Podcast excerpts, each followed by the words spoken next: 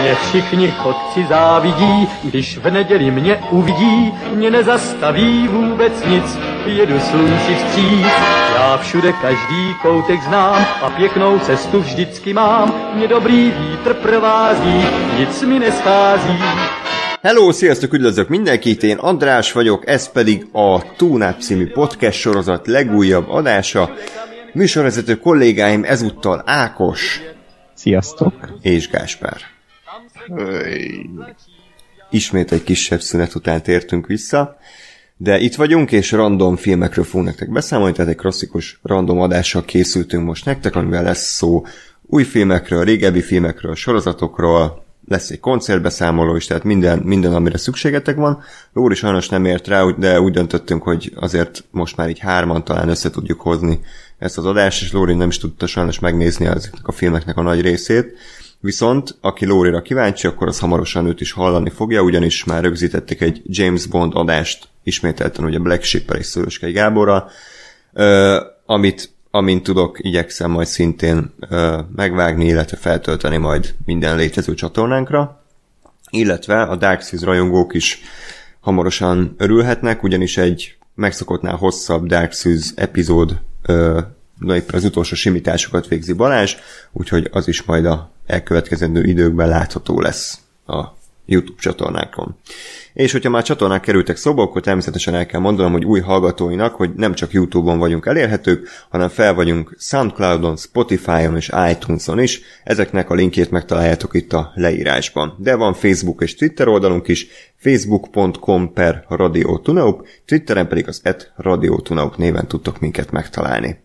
Ákos Twitter fiókja pedig szintén minden nap frissül, több bejegyzéssel, elmés hozzászólásokkal, részletes filmkritikákkal, versekkel, ez pedig nem más, mint a...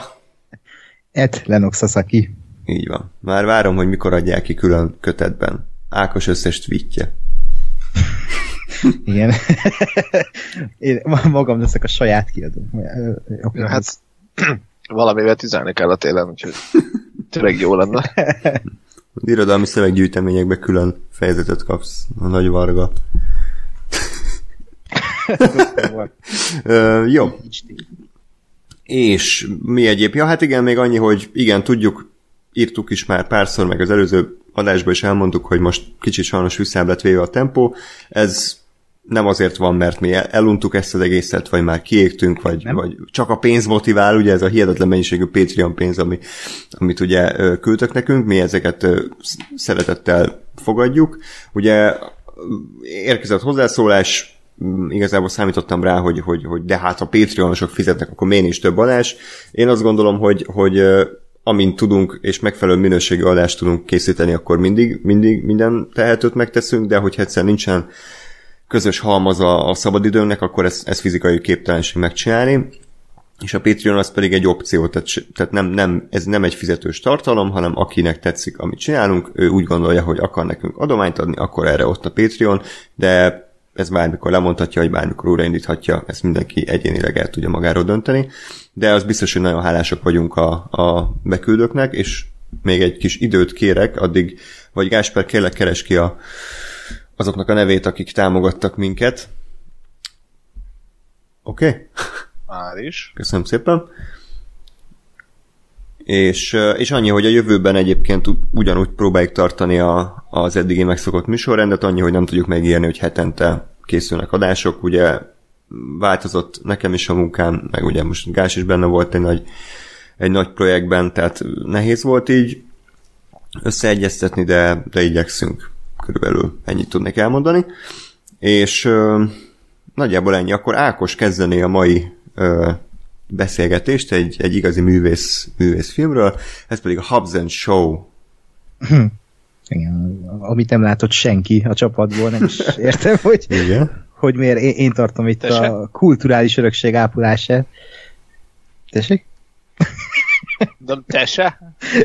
Én, láttam, és szerintem kiadtátok a nyár egyik legszórakoztatóbb filmét, és ez lehet, hogy sokat elmond erről a nyáról, hogy ez volt a legszórakoztatóbb hollywoodi blockbuster, így a nyár végén, viszont szerintem a Hobbs and Show az, az kellett ennek a halálos iramban szériának, amit, amit azt hiszem egy ilyen négy órás adásban már kiveséztünk az összes részt, és nem kíméltük ezt a, a hmm. franchise-t, ami a nyolcadik része szerintem már belépett egy olyan kategóriába legalábbis nálam, ami, ami így a nézhetetlenséget súrolja, mert az a rész, a legutóbbi a Faith of the Furious, vagy mi volt a neve, az, az, az kicsit már sok volt, és már helyes lett, és ez a Hobbs and Show, ez pedig ez pedig pont ott halálos iramban, ahol kell, és pont ott nyomja meg egy kicsit a saját hülyeségét,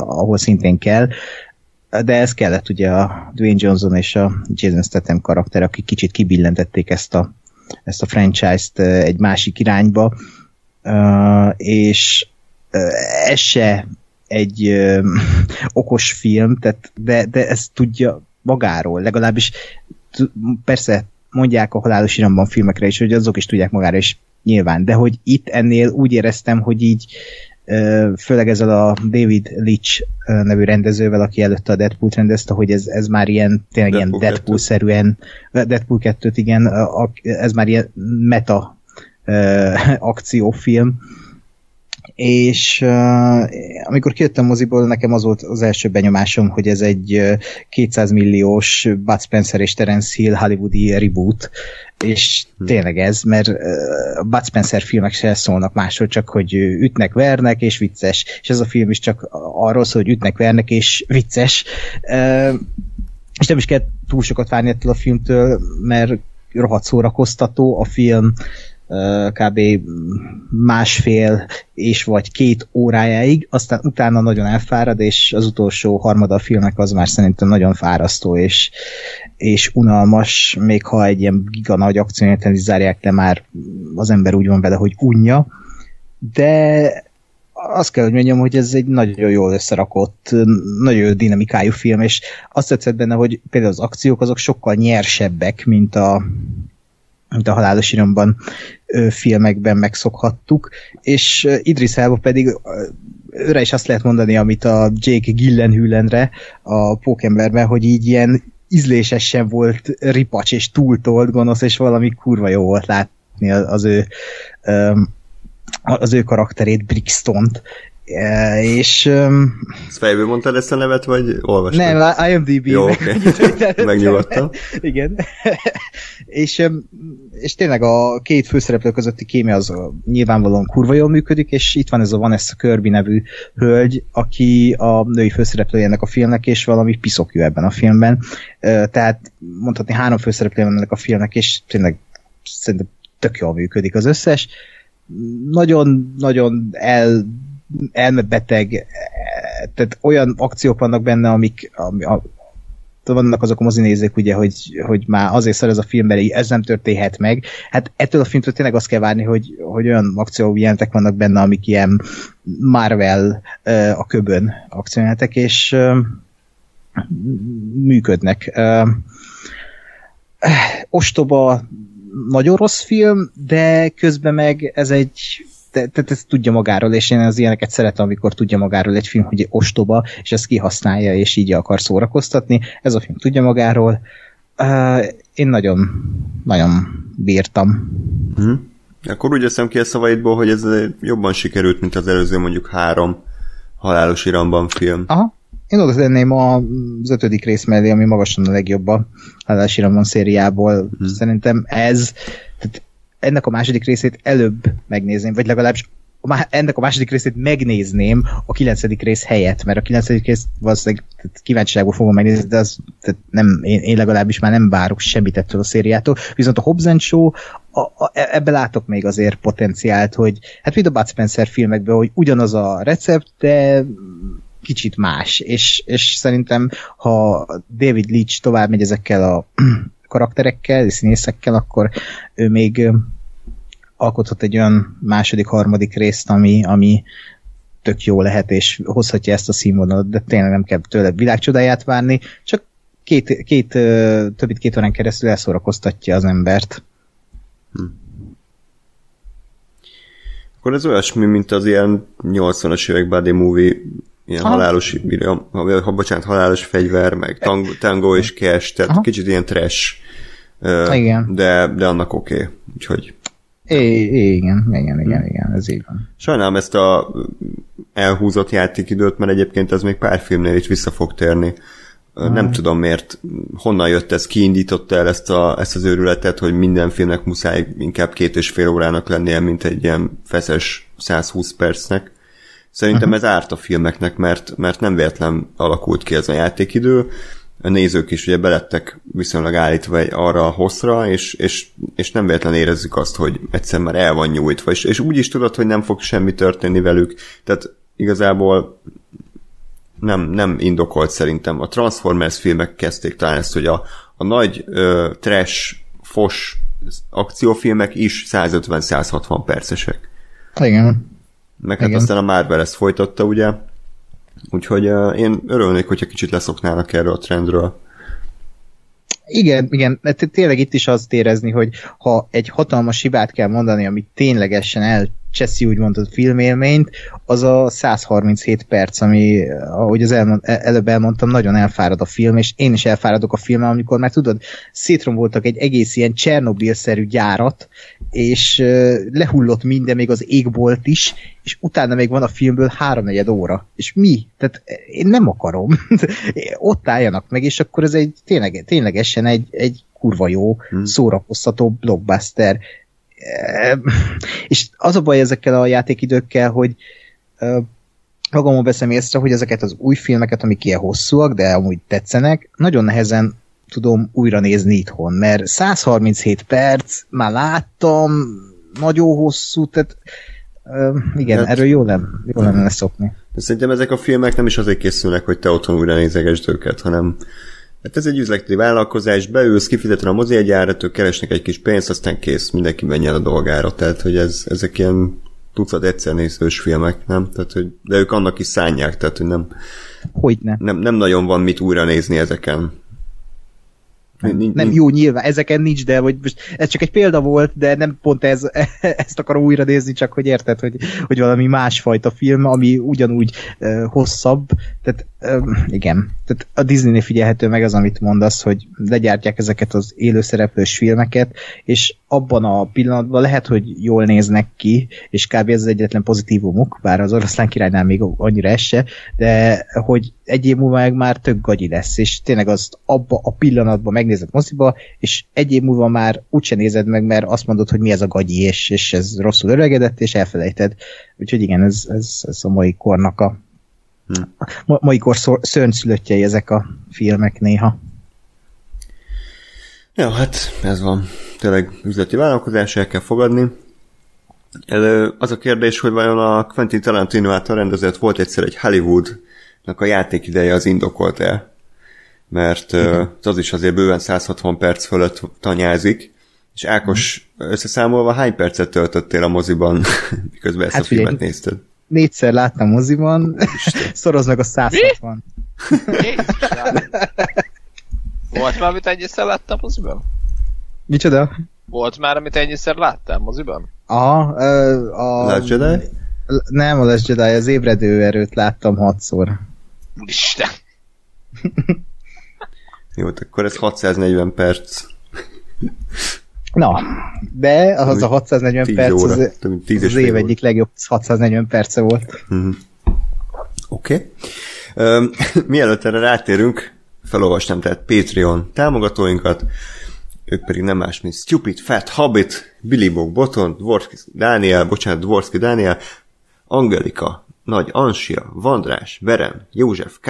és Pintér Csabi. Ők azok, akik továbbra is kitartanak mellettünk, úgyhogy köszönjük szépen. És akkor jöjjön tehát a régóta várt volt egyszer egy Hollywood kibeszélője. Azért régóta várt, mert egyébként nekem talán ez volt az a film, amire leginkább kíváncsi voltam idén. Ezt, ha jól emlékszem, akkor el is mondtam még annó a, a mixes adásunkban, mert az Ajas 8-as után, ami számomra csalódás volt, és úgy éreztem, hogy Tarantino nem igazán erőltette meg magát ott, itt ebben sokkal több potenciál rejtezött ebben, a, ebben az alapanyagban. Nyilván a Stargarda is már azért elviszi a hátán a filmet, tehát DiCaprio, Brad Pitt, meg az összes többi híresebb, kevésbé híres színész is fantasztikus választásnak tűnt. Ez az egész millió, a 60-as évek végi Hollywood, az szinte tálcán kínálja magát Tarantinónak, tehát hogy tökéletes párosítás, valamint ugye az egész háttérben húzódó ugye menzongyilkosságoknak a, a szála is rendkívül izgalmasnak tűnt, tehát hogy ezek mind összeadva számomra az év egyik leginkább várt filmjévé tették a Volt egyszer egy Hollywoodot, és és hogy hogy tetszett, azt majd még későbbre tartogatnám, ugye a suspense kicsit növeljük. És a műsor szerkesztés. Igen, tehát Ákos valószínűleg nem, nem utálta, hogyha ha tíz és fél órát töltött azzal, hogy, hogy nézegesse. De nézzük a, a Gáspár, aki szintén nem volt egy, egy ajas nyolcas fangirl. Mit gondolta? Volt egyszer egy Hollywoodról? Se fanboy, se fan semmi. megmondom őszintén, én, én úgy vagyok ezzel a filmmel, nekem ezt újra kéne nézni, csak direkt nem akartam, amíg, amíg uh, nem beszéltünk róla adásban. Uh, mert hogy én, én, én úgy mentem neki a filmnek, hogy szándékos, hogy nem, nem akarok róla tudni semmit. Nem olvastam semmit, nem néztem utána, hogy mi lesz, stb. Ennyit tudtam, hogy volt egyszer egy Hollywood, kik vannak benne, meg Tarantino rendezte kész. Ö, és hát ez sajnos elég csúnyán visszaütött, mert ö, nekem konkrétan az, hogy ennek bármi köze van a valósághoz, az, az a film után ö, jött át, tehát hogy, hogy így, így elég tehát, hogy nekem amikor megnéztem a filmet, akkor úgy jöttem, hogy hát jó, oké, okay, hosszú volt, kicsit, voltak benne jó részek, de ilyen meh. És akkor így megy a stáblista, és ki van írva, hogy hát Manzon Family. Mondom, ja, akkor az a Manzon családot. Jó. És akkor így másnap melóba így, ó, ők is látták, meg ó, de jó volt a izé, meg Sharon egy gyilkos, és mondom, ja, hogy, hogy ez akkor így izé, igaz történet, meg mit tudom én, és így jöttek, hogy igen, hogy ugye a vége másik, mondom, hogy ja, aha, oké, okay. jó. Ezt is, ezt is megtudtam. Tehát, érted, nyilván, tehát nyilván mondjuk tudom, hogy Polanski létező, létező figura, de, de hogy azt hittem, hogy, hogy érted, ugye, mivel az egész ugye filmnek a, a nagy része gyakorlatilag egy ilyen, ilyen saját, bocsánat, faszverése a, a, Hollywoodnak, meg hát a Tarantinónak, hogy ugye forgatása forgatáson az egész, a filmnek a, a, a fele az az, hogy érted, ott autóval megy a, a, a Brad Pitt a Hollywoodba, ami, ami tehát gyakorlatilag így, így történetben, meg egyébben így nagyon funkciója nincsen, csak egy kicsit arra, arra nyáladzik a Tarantino is, hogy érted, meg tudja csinálni azt, hogy a, lezárja fél Hollywoodot, és korabeli autókkal telerakja, meg felépíti az utcadíszletet, és akkor ott autókázik a Brad Pitt, és egyébként semmi se történik. Azt gondolod, hogy azoknak a jelenteknek semmi funkciója nem volt a filmben? Hát volt nyilván valami, de hogy érted, tehát hogy azért nem, nem azok adták a, a, a történetnek a gerincét, hogy most ott autókázik. Mm. nagy, nagy totálban, úgyhogy végig látom az egész izét. Ö, ö, autópályát, meg stb. Erre majd térünk vissza. Jó, nyilván, tehát nem azt mondom, hogy töltelék volt, de hogy azért arra, arra ment rá, hogy most na figyeljetek, vagy arra is ráment, hogy azért figyeljetek, ezt is meg tudjuk csinálni, és ez mennyire király. Ö... Na, és most jól elfelejtettem, hogy hol tartom. Tehát megtudtad, hogy akkor ez a valósághoz köze van. Ja, ja igen, igen, és, és nyilván így, így egy tök más élmény lesz majd újra nézni, hogy mondjuk előtte majd utána olvasok, hogy pontosan mi micsoda, meg, meg hogy történt, meg azért nagyjából képbe kerültem azóta. De hogy, de hogy azért, azért nem akartam ezt megtenni az adását, mert hogy így tényleg felmerül az, hogy, hogy mondjuk így egy filmnek, vagy egy, egy, egy filmnek hogy és mennyire van nem azt mondom, hogy létjogosultsága, de tulajdonképpen igen, úgyhogy ha, ha neked bizonyos dolgokat előre tudnod kell ahhoz, hogy egyáltalán magát a filmet megértsd. Hm. Mert mondjuk, mondjuk azt gondolom, hogy ez, ez uh, ilyen szempontból még azért pont átmegy. Tehát nekem, aki ugye nem, nem uh, tudtam ennek a, a valóság alapjáról, úgy voltam vele, hogy jó, oké, okay, érdekes volt meg. Tudom én, mondom, voltak benne jó részek, kétharmadánál volt egy 20 perc kb. amit ki lehetett volna vágni, vagy ott egy kicsit azt éreztem, hogy így megálltunk, és nem nagyon haladunk előre. És így az egész végén a nagy csattanó, meg az egész ö, ö, történelem, alternatív történelem változás, az így teljesen kiesett. Tehát ugye az nekem egy ilyen sima, jó, vége volt a filmnek, oké, okay, volt egy kis véleményezés, és így néztem, hogy jó, hát végre legalább történt valami, és így ennyi, de hogy nem volt meg az a katarzis, hogy aha, nem ennek kellett volna történnie, és de itt meg a Tarantino azt mondta, hogy fuck it, és ez történt. Ami ugye mondjuk a Bestelen Brigantiknál meg volt, mert ott nyilván tudtam, hogy Hitlert nem uh, lángszólózták le egy szép francia hmm. Meg, hmm. és akkor szerintem ez egy jó téma így kezdésnek, ez a, mert sokan felhozták kritik, negatív kritikaként a filmmel kapcsolatban, hogy a Tarantino egyszerűen elbaszta, hogy, hogy nem adott elég kontextust a nézőnek. Tehát aki tényleg nincs tisztában azzal, hogy nagyjából mi történt, ha jól tudom, 69-ben Sharon Téttel és a Manson családdal, annak nem jön át a film. Tehát, hogy az, annak egyszerűen nem, nem, nem jön át az üzenete, mert ugye pont, pont arra épít a film, hogy te tudod, mi történik, és azt várod, hogy ez a valami megtörténik, de közben meg pont az ellenkezője történik meg. És, és egyszerűen tisztában kell lenned ezzel a kontextussal ahhoz, hogy, hogy megértsd a Tarantinónak a gondolatiságát, vagy a gondolatát az egész Hollywoodi rendszerrel kapcsolatban. És jó, Ákos, bocsánat, biztos jót mondasz, csak hogy... De nem most. Csak hogy, hogy, hogy, szerintem ez, ez, ez kicsit, kicsit elmérte. Tehát például az, a Becslem Brigatikban, ha jól emlékszem, akkor azért sokszor volt narráció, amikor ugye elmagyarázták picit, hogy akkor melyik tiszt mit csinál, ő kinek az embere, milyen szerepet tölt be a német birodalomban, mi van, hogyha ő meghal. Tehát, hogy, hogy nyilván szájbarágosan, mert Samuel L. Jackson elmondta egy stúdióban, de attól még ott volt, és, és segített engem ugye el igen, de még nem is feltétlenül az, az hiányzott, hogy most tehát mert érted, az világos volt, hogy igen, Roman Polanski a rendező, akit mondjuk tudtam egyébként is, oké, okay, megértettem, hogy a, a, a, a Sharon Tate az, az a színésznő, a neki a felesége, meg most terhes, meg nagy sztár volt, meg nézi magát a moziban, meg mit tudom én, tehát az a része átjött, csak az nem, hogy mi történik. És ugye, ugye pont azért a Bestelen Brigantiknál meg, meg szerintem az így a, a, a kollektív tudatban jobban benne van, hogy persze, Hitlerrel mi persze, történt. Persze. Tehát, hogy, hogy nem mm. lángszólózták le, mint az, hogy mondjuk Sharon Tétel mi történt. És lehet, hogy ez tényleg csak annyi, hogy a Tarantino ugye amerikai, Amerikában nőtt fel Los Angelesben, tehát hogy neki lehet, hogy ugyanannyira benne van az agyában a kettő. Tehát, hogy most a Hitler meg a, meg a Manson család. Tehát, hogy uh-huh. ő, ő nem tesz különbséget, csak most nem gondolt bele abba, hogy a földnek ezen a részén ez azért kevésbé egy, egy ilyen tudott, tudott dolog, szerintem. Szerintem belegondolt, és pont olvastam vele egy interjút, pont ezt akartam kérdezni, amit most a Gáspár felhozott, hogy vajon ez a film így egy átlag nézőnek, aki nem tud Sharon Tate-ről, vagy legalábbis így semmiről, az annak ez szórakoztató-e, de akkor köztünk van egy ember, aki, aki így volt ezzel a filmen. És Tarantino egyébként ebben az interjúban azt mondta, hogy szerinte érthető egy úgymond mezei nézőnek is ez a film, és így legalább okot ad arra, hogy a film után utána nézzen ezeknek a dolgoknak, és így egy kerek egész lesz.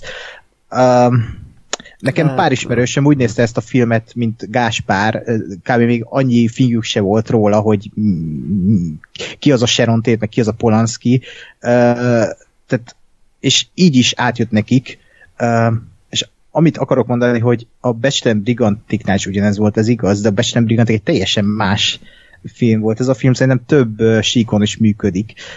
Az egyik, ami ennek a filmnek a legfontosabb eleme szerintem, és ami miatt sokan nem szeretik, és ami miatt szerintem Tarantino egyik, hanem a legjobb filmje lett, hogy itt nagyon, de nagyon személyes volt, és elengedte a saját egóját? Nem is tudom, saját kézjegyeit úgymond, és ez egy korrajz. Tehát egy, egy olyan síkon mozog ez a film, ami csak egy korrajz, és emellett van egy története, a, a, ami kb. életképeket mutat be a szereplőkről, de ez a történet az úgy működik, hogyha te tisztában vagy ö, ezekkel a dolgokkal, hogy ki ez a Sharon Tate, ö, és, és ki ez a Rick Dalton, legalább, ő nem létezik, de hogy Rick Dalton ugye ebben a filmben a, a, a régi Hollywood, a, a cowboyok, a sorozatok, és jön az új Hollywood Sharon Tate-tel, aki pedig egy teljesen más, és ez is egy történetet alkot, ahogy a, ebben a filmben, ami a valóságban nem jött létre, és most spoiler, de hogy a film végén a régi Hollywood, Rick Dalton és Sharon Tate, új Hollywood találkozik, és úgymond egy ilyen szimbolikusan egy olyan világ lesz, ahol ez a két Hollywood egyesül, és egy sokkal szebb úgy, úgymond ipar jön létre. Szerintem annyira átgondolt ez a film minden szempontból, hogy, hogy elmondhatatlan, és azért mondom, hogy ez szerintem több síkon működik, és nagyon, tehát, tehát nagyon megosztó, nagyon megosztó film. Nekem csak az a kérdésem, mert lehet, sajnos rég láttam, és nem hatszor, de hogy nekem inkább az jött át, hogy a, hogy a hippik azok az új Hollywoodot szimbolizáló erő. Tehát Aha. ami kiszámíthatatlan, ami, ami veszélyes, ami, amiről nem tudjuk, hogy mit hoz, és ugye a Tarantino alapvetően egy konzervatívabb hozzáállású csávó olyan szempontból, hogy ő imád ugye filmre forgatni, csak filmre forgat, régi zenéket, tehát hogy ő egy ilyen klasszikus rendező, tehát hogy nem, nem, nem egy ilyen nagyon modern csávó szerintem. Uh-huh. Még annak ellenére is, hogy a 90-es években azért nagyon nagy forradalmat hozott, és és ő inkább amellett teszi le a voksát, hogy, hogy, hogy igenis a régi értékek, tehát igenis, igenis a Rick Daltonok, meg igenis a, a Brad Pittek, hogy hívták. Cliff Booth, vagy Cliff, kicsoda. És, és én a Sharon Tate-et is inkább azt éreztem, hogy ő a régi Hollywoodnak egy ilyen, egy ilyen utolsó nagy angyal, vagy nem tudom. Tehát, hogy az ő meggyilkolása ugye vetett véget a, a régi Hollywoodnak, és hozott el egy új korszakot. Uh-huh. Tehát én nem, nem úgy értelmeztem, hogy ő az új, uh-huh. hanem, hogy ő lett volna a réginek a, az áldozata mondjuk, vagy a, uh-huh. a mártírja. Aha de mind, mind a kettő szerintem talán megállja a helyét, meg mindenki úgy értelmezi, hogy akarja. Persze. De, de az biztos, hogy ebben a filmben van egy ilyen mélyebb sík. A Bestem Brigantékban lehet, hogy valóban nincsen, ott csak nagyon érdekes karaktereket látunk, meg karakterdinamikákat a, a Hans Landal, meg Sosannal, meg a német ö, tiszt, a Daniel Brühl, tehát hogy ott, ott, ott érdekes karakterek voltak, akik ugye kicsit mélyítették a, a történelmet, de itt, itt van egy érezhetően egy szerzői mondani való, ami tényleg csak akkor jön át szerintem teljesen, hogyha tudod, hogy, hogy eredetileg mi történt. Igen. Igen, és uh, tehát ez a 160 perces monstrum, ez, ez tényleg olyan, mint a, a, amit én még nem tapasztaltam Tarantino filmnél, hogy Tarantino megmutatja a lelkét, és egy nagyon személyes uh, film lesz ebből és eközben tényleg csak annyi történik a filmben, hogy életképeket, életképeket látunk, és pár napot ölel fel az egész, az egész film. Uh, nagyon sok mindenről próbál beszélni, de közben pedig tényleg egy, egy korszakot sírat meg Tarantino, ami felnőtt, és, és uh, nagyon durva érzés volt a végén, ahogy így feltör az az erőszak, ami az utolsó negyed órában van, mert, mert fura, fu, nekem nagyon ilyen ambivalens érzéseket adott, hogy uh, még egyszer mondom, spoileresek vagyunk, uh, hogy, hogy amikor ott elkezdi Brad Pitt karaktere elgyepálni azokat a kibaszott menzon családtagokat, az, az, az, az annyira felszabadító érzés tudott lenni, hogy, hogy ez megtörténik, de közben meg tudod, hogy, hogy azért basszus, tehát egy nőnek a fejét konkrétan betöri a Brad Pitt, és ezt így to- totál plánba látjuk, és röhögsz, sírsz a röhögéstől, és kicsit rosszul esik neked, hogy ezen te röhögsz, és akkor a film vagy hát ennek a jelentek a végén van egy olyan, ugye, amikor ö, ö, DiCaprio Rick Daltonként kijön a Benencéhez, és ö, meglángszorozza az utolsó Menzon családtagot, és azon is még röhögsz, majd egy közelibe azt látod, hogy tehát teljesen szénnékve ott lebeg ez a hulla a medence tetején, és, és így csak mutatja Tarantino, és így rájössz, hogy a halál, a gyilkolás, az, az legyen rossz vagy jó ember, az, az mindenhogyan elszörnyeztő tud lenni, és ilyen nagyon, tehát hmm. annyira rárakódik az ember ez az egész érzés, és, és tényleg a, a, a legnagyobb kritika, a, a, amiket így olvastam, mindig belerúg Sharon Tate karakterébe, hogy Sharon Tate igazából nem egy karakter ebben a filmben, és ez tényleg így is van, mert nem, nem karaktert ábrázol. Nincs tétje. Okay. nem karaktert ábrázol Tarantino, és ezt elmondta ő is, ő, ő egy személyt akart ábrázolni, és ő egy, nem, nem egy Tarantino karakter, ő egy ember, aki él ebben a filmben, csinálja a hétköznapjait, teszi a dolgát, sétál a városban, megnézi a saját filmjét a moziban, ami az egyik leg tehát gyönyörű az a jelenet, és neki nincsen egy karakter árkia ebben a filmben, hanem csak van, és mint ahogy az életben mi is csak vagyunk, és pont ezért tud fájni a, a, a, az igazság, hogy Sharon Tate uh, Sharon Tate-et ettől fosztották meg ezek a gyilkosok, és, és annyira alázatos Tarantino az ő karakterével szemben, hogy tényleg ő egy ilyen éteri angyal, aki ott jár köztünk az utcán, és, és folyamatosan rájátszik Tarantino, hogy, hogy ő, ő meg fog halni a film végén, és amikor a végén besétál már kilenc hónapos terhesen nagy hassal, akkor is így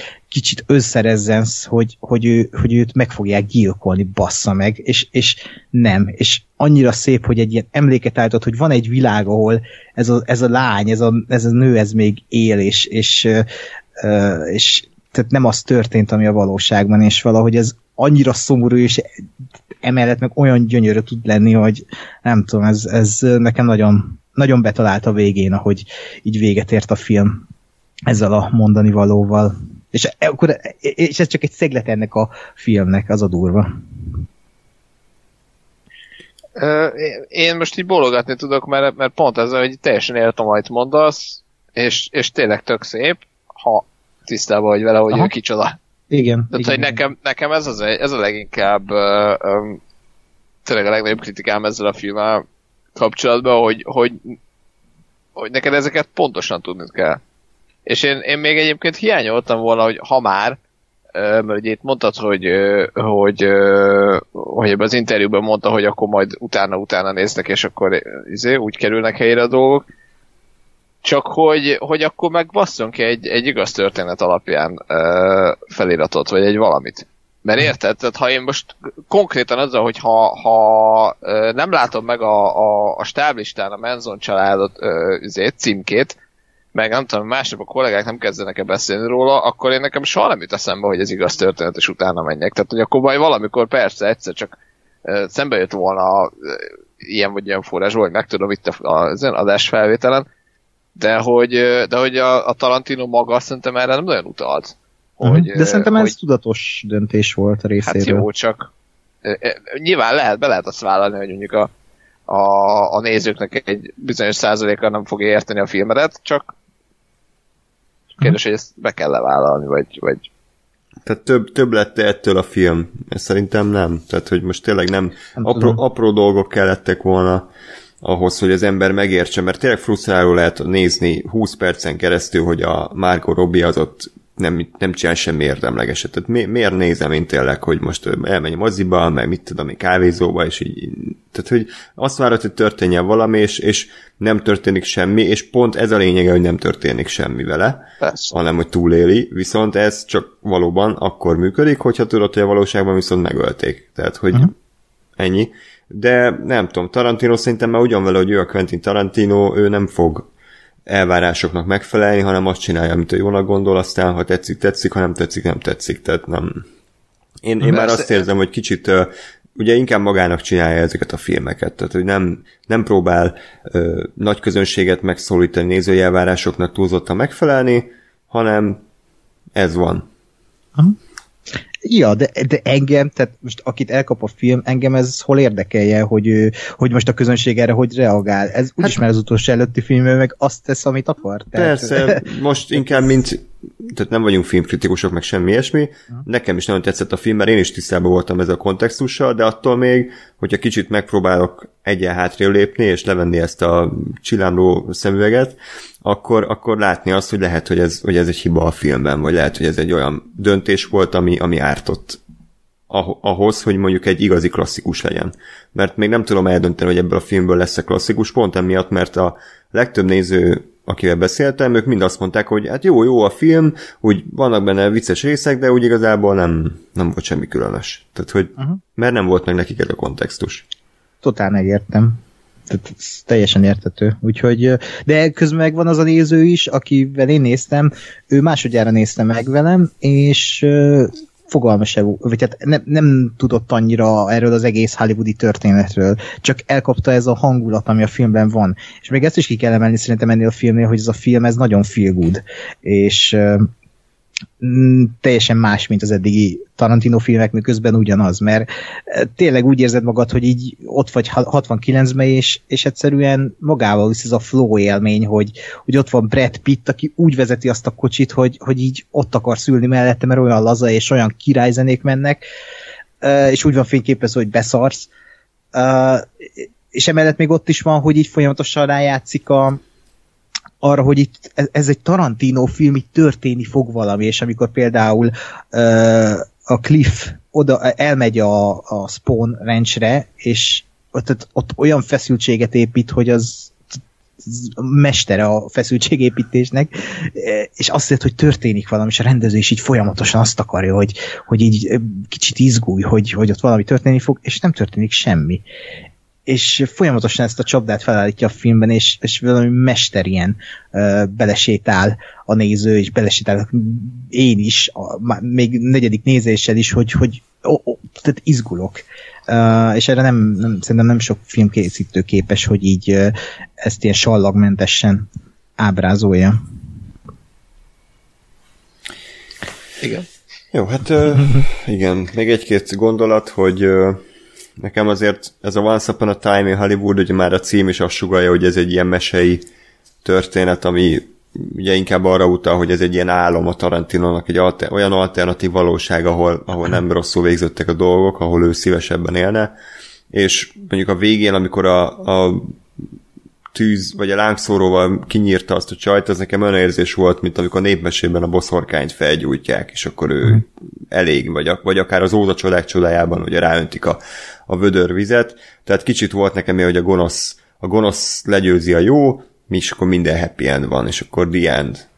Tehát uh-huh. szerintem Tarantino rájátszott ezekre a, a mesei elemekre, illetve azt nem tudom, nyilatkozta el, de nekem az jött át, hogy a filmben akivel leginkább ő azonosulni tud, az a Rick Dalton. Tehát, hogy az a, uh-huh. az a fajta ember, aki annó nagyon nagy sztár volt, meg nagyon-nagyon komfortosan mozgott abban, amit csinál, de, de jön a változás, amivel ő nem tud mit kezdeni. Tehát nem, nem tud alkalmazkodni, nem is feltétlen, meg próbálkozik, de, de nem érzi magát jól ebben az új rendszerben, és, és küzdködik. És szerintem a Tarantino is ezt érzi, aki még mindig próbál ugye filmszalagra forgatni, ami, aki nem tudná, azért manapság már elég ritka, tehát hogy legtöbb film digitálisan készül, mert egyszerűbb, gyorsabb, olcsóbb, viszont a Tarantino nem, nem hajlandó, és, és ez a fajta filmkészítés is, amit egyébként ő csinál, azért elég, elég egyedi még mindig Hollywoodban, és és nem is olcsók a filmjei. Tehát, hogy nem az van, hogy ő csinálja a 10-20 millióból a kis független filmeit, aztán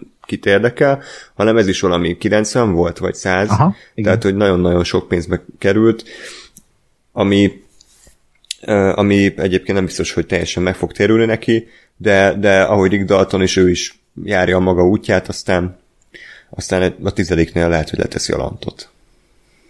Hát igen, az a baj, hogy ez biztos. És mennyivel szebb lett volna, ha ezzel teszi le a lantot egyébként. Hmm, igen, igen, igen.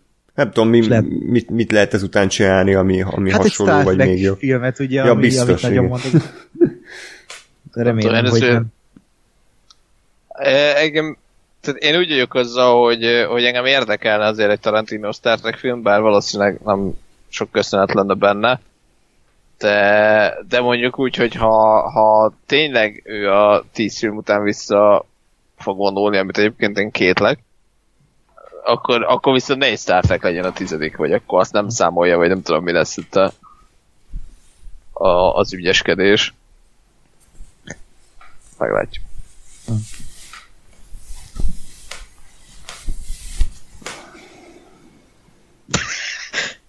Jó, okay, András közben kiment a konyhába, csak nekem felejtettem szólni. Csak, csak felvettem egy pulóver, de figyelek. Ja, csak Jó, szerintem ennyi. itt a vége a kibeszélőnek. Kifogytunk a témából? Hát, megbeszéltük a teljes Tarantinot.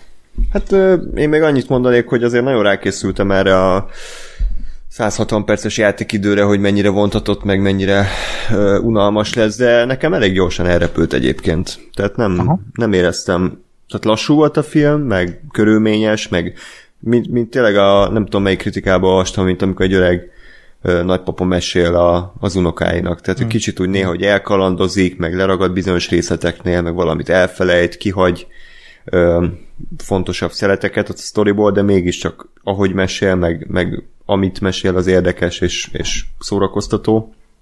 Úgyhogy ez a film is ilyen szerintem, tehát nem, egyáltalán nem annyira feszes, mint egy Bestelen Brigantik, vagy, vagy Kill Bill, vagy Ponyvaregény, tehát hogy szerintem azok a filmjei, amik így, így Tarantino 100%-on, ez ilyen Tarantino 90%-on. Tehát kicsit ilyen aljas nyolcas utó, után érzettem, vagy ott is azt éreztem, hogy ő kitalált egy, egy, egy alapvetően egyszerű koncepciót, és, és aztán ő nem igazán volt hajlandó abból engedni. Tehát, hogy ő, ő megcsinálja azt, hogy akkor most három órás western film, ami egy fa, faházba játszódik, 70 mm-es filmszalagra, aminek hát ugye első halásra semmi értelme nincsen, mert hát az pont arra van a 70 mm-es film, hogy a nagy tájképeket meg a gyönyörű díszleteket felvegye vele, de helyett egy, egy, egy faházba beszélgettek. De ő Tarantino megcsinálja, és van egy olyan, hát hogy mondjam, kritika is, hogy mióta meghalt a vágója, a Sally Menki, azóta kicsit ő, őnek így lefele megy a minőségi mércél. Tehát a Bestelen Brigantik volt az utolsó film, amit együtt csináltak, aztán elhunyt a hölgy, és azóta új vágóval dolgozik, aki, aki valahogy kevésbé tudja ezeket a filmeket, a filmekről levágni a, a zsírt, és csak a, a színhús maradjon rajta. Hát, jó, ez is egy vélemény, de pont ennél a filmnél nem érzem azt, hogy itt bármiből lehetne vágni, mert itt mindennek van egy tehát, tehát nem látom, hol lehetne tényleg ezen a filmen vágni, mert, mert ez egy ilyen kerek egész, ami, amiben nem érzek semmilyen felesleges jelenetet, és ezt úgy mondom, hogy a filmben van kb. egy 10-15 perces szekvencia, ami a western film jelenet önmagában. Tehát, hogy ez így kiengedhetné meg ezt, hogy elidőzik egy filmjeleneten a filmen belül. De nekem ez kicsit olyan volt ez a film, még ezt a gondot elmondom, hogy, hogy így azt érzem benne, hogy bemutatja Hollywoodnak, meg ennek az egész filmiparnak a sötét oldalát is, de közben meg rá csodálkozás is van ebben, és ez, a, ez az ámulat. Tehát, hogy Tarantino így tisztán látja, hogy ez, a, ez az ipar, ez, ez milyen, és, és milyen szar tud lenni néha, de közben meg ez, ez, ez egy gyönyörű dolog, és e, ebbe ő szerelmes, és ezt nagyon szeretem benne, hogy benne van szintén az ambivalencia, de, de inkább ö, szerelmes, mint sem rühelje ezt a, ezt a világot. Például az nagyon tetszett, hogy volt egy ilyen párhuzamos jelent, hogy a Rick Dalton nem tudom, beszélget egy uh, kislányal, ami, ami rohadt jó jelenet, jó, nagyon, nagyon vicces, és nagyon sokat elmond a, a, a, erről a két kara, vagy hát a két világról úgymond, és akkor emellett a jelenet mellett meg ott van az, hogy Sharon Tate beül a moziba, és együtt éli meg a filmet a közönséggel, akik röhögnek rajta, ámulat bejti őket, és ez olyan ilyen varázslatos, és tényleg mellett meg ott a Rick aki így elbassza jeleteket, szenved a forgatáson, alkoholizál, és így ez a kettőnek a, a kettősége, ez annyira ilyen uh, ettől szép ez az egész, az a bábeli zűrzavarban meglátni a, a, a gyöngyöt nagyon, nagyon, nagyon tetszett, hogy ezt, ezt így végigvitte ezen az egész filmen. Uh, jó, egyébként én pont azt éreztem sajnos például annál a Western résznél, hogy, hogy tök jó, de igazából ha kivágtak volna a 90%-et, akkor én nem, nem, nem éreztem volna kevesebb a filmet, hmm. sőt. Tehát, hogy azzal egyetértek, hogy a film nagy része az, az maradjon érintetlen, de azért egy ilyen 10-15 perccel szerintem lehetett volna vagdosni. Gás meg, hát mondtad is ugye, hogy, hogy érezted, hogy a film kicsit leül. Az melyik részre gondoltál? Nekem meg pont, pont a Sharon Tétes részek voltak, amikor ez a, elmegy a moziba és, és megnézi magát, mert én ugye, megint csak mondom, nem ismerve a háttérsztorit, így, így azért nem nagyon tudtam hova tenni, hogy most akkor mi történik, meg ott nagyon fura volt az, amit nézett az a film, hogy, hogy így nem nagyon tudtam eldönteni, hogy abba a, a, a Margot Robbie van-e beöltöztetve, vagy berakva abba a filmbe, vagy sem. Ö, Hát nem. és úgy, Hm. és így azt néztem, hogy most igen, vagy nem, vagy mi van.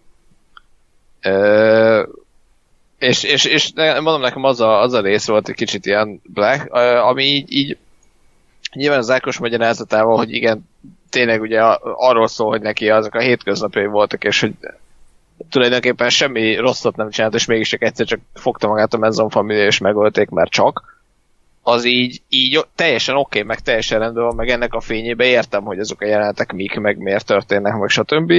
Csak tudni, tehát birtokába kell lenni ennek a háttérinformációnak, ami meg vagy megvan, vagy nincs. Hm.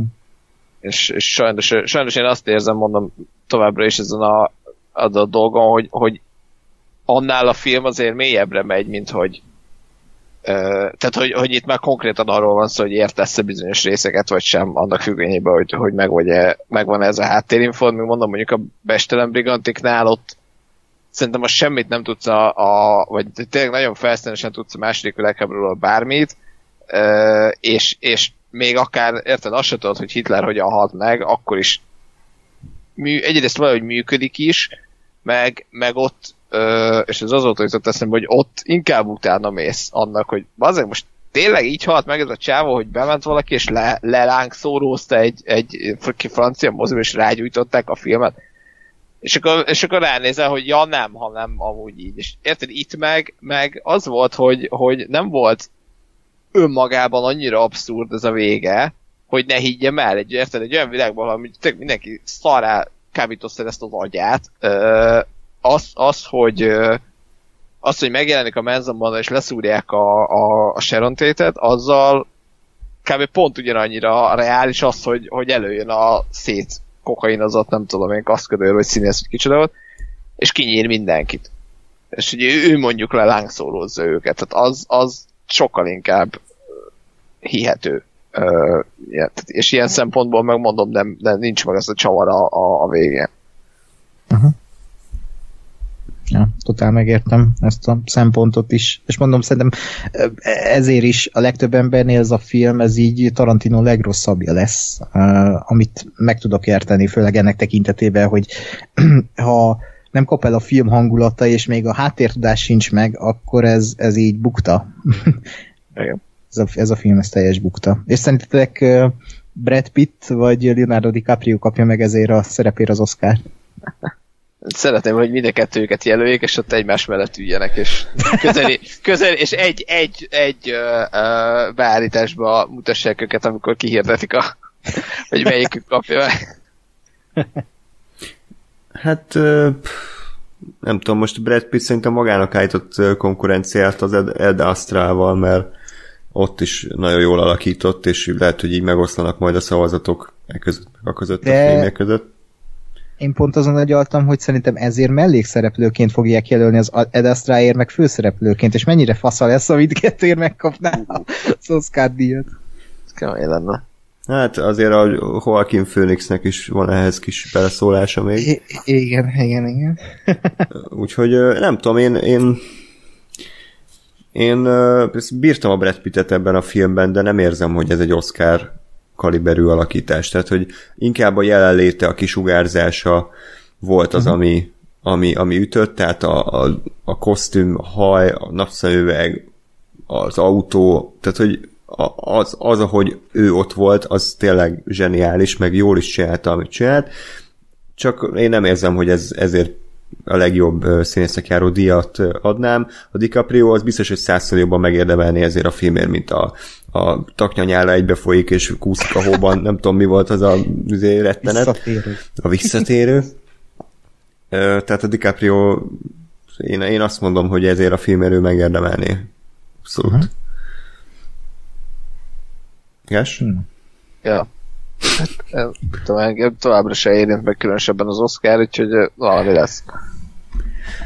Oké. Okay.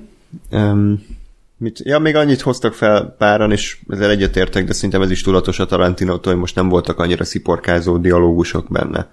Tehát, sőt, ahogy ugye egyre nagyobb számú a filmjei, mármint hogy ugye mondjuk körülbelül így a Kill Bill óta egyre kevésbé ír idézhető párbeszédeket, és, és a párbeszédek ugye mindig a történetet, mert mindig a karaktereknek a lelki állapotát írják alá, és nincsenek random 5 perces monologizálások a, az, hogy hogy hívják a sajtos mekroját, meg hogy most érdemes a lábmasszást adni egy nőnek, tehát hogy, hogy ezek a dolgokat levetette magáról, és én is én ennek örülök, mert ez azt jelenti, hogy változik a csávó, tehát fejlődik, és nem a maníraiból él, hanem igenis van mondani valója, van egy filmek iránti oldhatatlan szeretete, ami a vászon tökéletesen ö, átjön nekünk uh-huh. is, és ez a lényeg.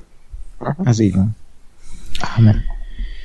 Úgyhogy ajánljuk szerintem a filmet, nem? Aki esetleg eljutott ideig, és még nem, nem látta volna, akkor tényleg röviden olvasson utána azért annak, hogy mi történt. Mi volt az a Manson család, ki volt az a Charles Manson, ki volt az a Sharon Tate, mi köze volt a Polanskihoz, és hogy ezt az egészet milyen droghatása alatt művelték azok a tagok. Szerintem ez ennyi elég igazából a filmhez. Az, hogy most a 60-as évek amerikai sorozatai, cowboy sorozataival mennyire van tisztában az ember, szerintem nem annyira nem annyira ad, mert ott pont azért vannak magyarázó jeltek, hogy most akkor az olasz spagetti western hol tartott uh-huh. éppen, és, és abba, hogy ágyazódott bele a Rick Dalton, meg az amerikai sorozatok. Tehát, hogy szerintem az, az inkább érthető, ez a Sharon Tétes eset, ez tényleg kevésbé. És egyébként megvan az a történet, hogy a, ugye a Burt Reynolds szerepelt volna ebben a filmben, de sajnálatos igen, módon igen, elhunyt. Ő lett volna George uh, Spawn a, a, a rencsen. A Bruce Dern és, lett helyette. Igen, Bruce Dern lett helyette, és ennek tetejében még James Marsden is benne volt a filmben, aki Burt Reynoldsot alakítja, tehát ez mennyire király lett volna már. Ah. Hát meg a jól tudom... a Burt Reynolds is valaki más, meg Burt Reynolds-ot alakítja. Igen, igen, abban a korban, mert ugye Burt Reynolds ebben a korszakban uh, szintén a televízióból a filmbe uh, költözött, és ilyenkor lett nagy sztár. És hát ugye pont, pont ettől lett volna egy plusz uh, sokkal mélyebb tartalma annak a jelenetnek, hogy a, a Brad Pitt, a Cliff, az az öreg Rick Dalton na beszélget, aki a, I- igen. Az, szinte a halálán van, meg így tényleg az utolsókat rúgja. Ez kicsit olyan lett, egy ilyen lett volna, mint a Skyfall-ban egyébként tervezték, hogy a Sean Connery visszatérő lett volna a végén az az öreg csávó ott a házban. Ö, tehát ott, ott is lett volna egy ilyen plusz hmm. töltete, hogy a Daniel Craig meg a Sean Connery akkor egy ilyen kicsit apa viszonyban vannak. Hát sajnos egyik se jött össze, de ettől még mind a két film remek. Igen. Ott mi volt egyébként a Skyfall-nál, az miért nem? Hát a Sean Connery már nem vállal a filmet, tehát megkeresték, ja. nemet mondott, és már nem írták át, hanem akkor bekasztingoltak mást. Hát ja. kicsit örülök egyébként, mert az nagyon kidobott volna ott a filmből. Uh-huh. Hát valakit az, önmagába kidobott az a reszkesetek betörők finálé, tehát hogy Á, sokan azért utálják a Skyfall-t, hogy mennyire idióta vége lett, én bírom, szeretem. Én is. Sem. Jó, akkor Ákos kicsit átadjuk neked a szót, Aki bújt című film, amiről bevallom őszintén nem sokat tudok, úgyhogy kérlek, Na, tök jó. avasd be.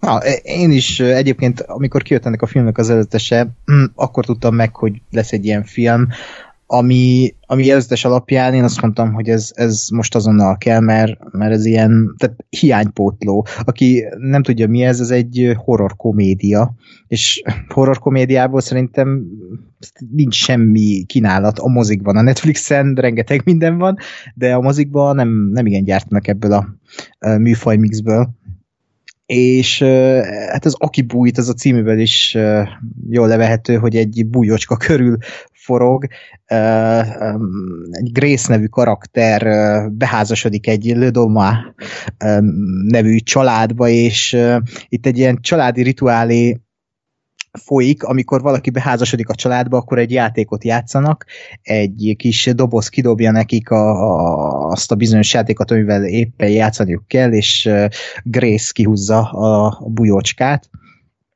aztán kiderül, hogy ez a bujócska ez igazából arról szól, hogy ha megtalálják a családtagok a házban, akkor megölik. és egy nagyon abszurd és mondhatni debil alapötlet ez, de közben meg iszonyatosan működik. ez köszönhető annak is, hogy a film az, az nem veszi komolyan magát, és néha meg egy kicsit komolyan veszi magát, ami a film talán legnagyobb problémája, de alapjáraton ez, ezt az elborult ötletet, ezt nagyon szépen végigviszik ebben a másfél órában, és ez kellett egy Samara Weaving nevű hölgy, aki aki a Grace alakítja, ugye a legtöbb kritikát arról kapja, hogy úgy néz ki, mint Margot Robbie, és tényleg, de hogy közben meg e, ez egy nagyon jó karakter, és közben nem válik a filmben egy ilyen bedesz nővé, hanem, hanem nagyon jól meg van írva a karaktere, és csak így elcsöpögtetnek dolgokat, hogy, hogy honnan is indult az ő jelleme. És közben meg tele van a film ilyen kis apró érdekes kreatív karakterekkel, ugye hát ez egy ö, ö, hatalmas család, és sok karakter van a filmben, és mindegyiknek van egy-egy ciporkázó jelenete vagy mondata, és ö, nyilván beteg, ahogy ö, egy ilyen hatalmas kastélyban futkoznak ö, a 21. században számszeríjjal, meg boltákkal, hogy megöljenek egy 20 éves lányt. És nekem nagyon emlékeztetett az ilyen 80-as évek horror komédiáira, mert tényleg az volt, és tehát ezt mindenkinek ajánlom, mert szintén azt tudom mondani, hogy nyár egyik nagy gyöngyszeme ez a film. Másfél keresztül roppant jól elszórakozik az ember, és és meg tudott lepni még többször is a film, és ez nagyon nagy szó egy, egy, egy ilyen alkotástól, hogy így meglepődök, hogy azt a rohadt, hogy ez történik, és közben meg rájátszik arra, hogy nem fog az történni, és, és nagyon jól uh, keveri a lapokat és egyébként még az, az operatőri munkát kiemelném, mert az, az nekem mérhetetlenül tetszett, egy ilyen kis, ilyen, tényleg, hogy ránézel a filmre, ez a sárgás látványvilág, képi világ, olyan, mint valamilyen arisztokrata festményt néznél, gyönyörű az egész. Ez, ez egy ilyen kis gyöngyszem, amit lehet, hogy sokan nem láttak, de hogy ha még játszák a moziban, vagy lehetőségetek van rá, akkor azt, ezt mindenképpen nézzétek meg, mert nekem, nekem ez nagyon jól esett. Uh-huh. Um, tényleg azt akartam megkérdezni, hogy a, milyen volt a Tyler Bates zenéje a Hubs Show-ban? Hmm, hát um, ez majd az év végén. a legjobb filmzenés adás, nem, egyébként a legrosszabb filmzenés adásba lehetne betenni, mert ezzel a kérdéssel szerintem sokat elmondta, hogy nem tudok rá válaszolni, hmm. mert nem tudom, nem hallottam a zenét a filmben. Tehát tipikus penget két húrt a gitáron. És... Videóvilágomban. De Tyler Bates az, az a legnagyobb művész Hollywoodban, Junkie x mellett. Hmm. Mit csinál most a Junkie x Valami nagy? Terminátort. Ó, jó, ó, azt akkor. Hát ott, ott is majd lehet a ilyen, tudod, az a dobokkal megcsinálni. Igen, igen. Kész, meg, megírtad az elét, szerintem ennyi volt. Igen, igen, ez az a karrierje. Ez egyszer volt jó a Man of Steel-ben kb. És akkor az a Mad max akartam mondani, de igen. Igen, igen. Csak az az már hogy egy utózöngéje volt a Man of Steel-nek, úgyhogy na mindegy, hagy, hagyjuk ezt is inkább. Lépjünk tovább. Vagy van még valami? Bocsánat a Nem, nem, nem, nem, ennyi volt. Jó, hát akkor nézzük a, a horror nagy szenzációját idén. Az második fejezet. Jó. Ákos, szeretném, hogy te is azért így részt vennél a beszélgetésben, vagy nem tudom mennyire uh, spoileres neked ez a Nyugodtan film. Vagy... spoilerezzetek. Mm, tehát, mint a kicsit leszarnád ezt a filmet, nem? Hát kicsit nagyon. Az elsőt láttad egyébként? Igen, és ezt szerettem. Szerettem az első részt, de attól sem voltam úgy föltözálva. Ja. Hát ugye azt kell tudni erről, bár nyilván már sokan tisztában vagytok vele, Stephen King regénye alapján készült, Stephen King regénye az egy nagy kötet, tehát nincs kettévágva, hanem egybe van megírva, és arról szól, hogy egy Derry nevű városban egy, egy démon, egy szörny, vagy akármi alakváltó szörny kísért, aki elsősorban gyermekekkel táplálkozik azért alakváltó, mert általában azoknak annak az alakját veszi fel, akitől a gyerek legjobban fél, ezért a könyvben látunk ugye bohócot, látunk múmiát, farkasembert, leprás, tehát hogy különböző, vagy akár emberi formát is tud ö, felvenni. És a könyvnek az volt ugye a, a többek között a nagy erénye, hogy két időségben mozgott, egyrészt az 50-es években, ahol még a főszereplők gyerekek voltak, és a 80-as években, amikor már ugye felnőttek, és párhuzamosan váltogatta a két idősíkot, hogy, és így tárta fel szépen fokozatosan nem csak ezt a történetet, hanem mondjuk a, az amerikai kisvárosnak a, a romlottságát, a különböző karaktertípusokat, rasszizmust, mm, xenofóbiát, meg minden egyebet. Szerintem Stephen King egyik, hanem a legjobb regénye, bár nem merem újra olvasni, mert azért a mitológiája hát cseppet mondjuk úgy, hogy kokain felhőben lett létrehozva, tehát pont a legdurvább korszakában írta, és hát annyit mondok, hogy teknősbéka, kozmikus teknősbéka, meg óriáspók, meg egymás nyelvébe harapás, meg ilyesmi. Úgyhogy hát ebből szerintem egy viszonylag korrekt filmet hoztak össze 2017-ben, és ott egy, ott biztosra mentek, azt kell mondjam, tehát ott nem nagyon vállaltak kockázatot, ugyanis csak a gyerek részt emelték ki, ami főleg a Stranger Things-nek a hatalmas népszerűsége miatt is egyébként jó döntésnek bizonyult, valamint segített a nézőnek abban, hogy ne, ne essen szét a dramaturgi, dramaturgia, hanem igenis fókuszáljunk a, a főszereplőinkre, ismerjük meg az ő életüket, és nem mellesleg pedig a, a bohóccal vegyék fel a harcot. Ezért is szerintem teljesen jól működött az első rész. A második rész viszont, hát ö, azt mondanám, hogy, hogy sokkal rosszabb lett sajnos, mint az első.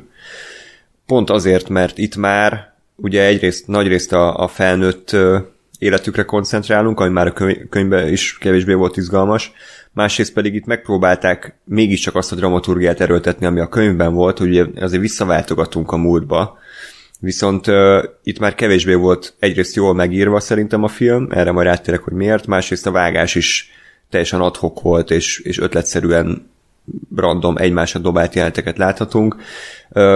Nem igazán tudta a film szerintem eldönteni, hogy milyen hangulata legyen, míg az első az egy viszonylag szerintem komoly horror volt, amit a gyerekeknek a né, tehát néha előkerül a viccelődése tudott csak feldobni, de nem tudom, ki látta legutóbb, tángás, hogy azért az, az nem volt önmaga paródiája, nem? Tehát, hogy az egy... Nem, hát az, az pont az volt, hogy volt egy, egy kvázi egy horrorfilm, és persze meg volt spékelve, vagy ugye akkor, amikor nem annyira horror volt, akkor ott, ott baszogattak egymást a gyerekek, vagy beszólgattak, vagy ilyesmi, vagy, vagy ténylegesen feszültségoldásra, de, de olyan arányban, ahogy, ahogy tényleg azt mondod, hogy mondjuk tizenéves gyerekek, érted, ha éppen ö, ö, majdnem összeszarta magát, vagy majdnem meghalt, akkor, akkor kinyában nem tud mit csinálni, mint benyög egy point, mert egyszerűen úgy dolgozza fel a, a, a traumát, ami szerintem abszolút benne van, és abszolút jó, jó ö, gondolat volt, meg, meg tényleg nem, tehát egyrészt jók voltak a poénok, ö, a, a srácokból természetesen jött, vagy természetesnek tűnően jött, és nem volt túl tolva, és, és tényleg annyi volt belőle, meg ott, ahol, és amennyi kellett. Mm. Igen. Tehát a poénok azok ugye a film világán belül léteztek, viszont az az kettőben már néha a film önmagából csinál paródiát. Tehát, hogy vannak a jeltek, ami, ami konkrétan olyan, mint egy ívődett filmet néznénk, viszont ez kurvára nem passzol más jelentekkel, ahol viszont komolyan próbál beszélni mondjuk egy ilyen rasszista támadásról, vagy akár a családon belüli erőszakról, meg annak hatásairól. Tehát, hogy teljesen szét van esve szerintem ez a film, és nem igazán tudja eldönteni, hogy akkor ő most egy komoly, lélektani horror legyen, vagy pedig egy laza szórakoztató trash film. És ez a kettő, ez folyamatosan váltakozik, és emiatt én nem tudtam azonosulni egyáltalán a karakterekkel, a színészek kell, nem voltam megelégedve, de hát nem is volt könnyű dolguk, tehát szerintem azon kívül, hogy a casting működött olyan szempontból, hogy tényleg úgy néznek ki, mint ha ők lennének felnőve. Nem igazán működött a kémia, szerintem rosszak voltak a párbeszédek, úgyhogy az egész film szerintem kevésbé működött, és még egy utolsó dolgot mondok, azt átadom a szót, amit már biztosan tudtok, hogy mi lesz.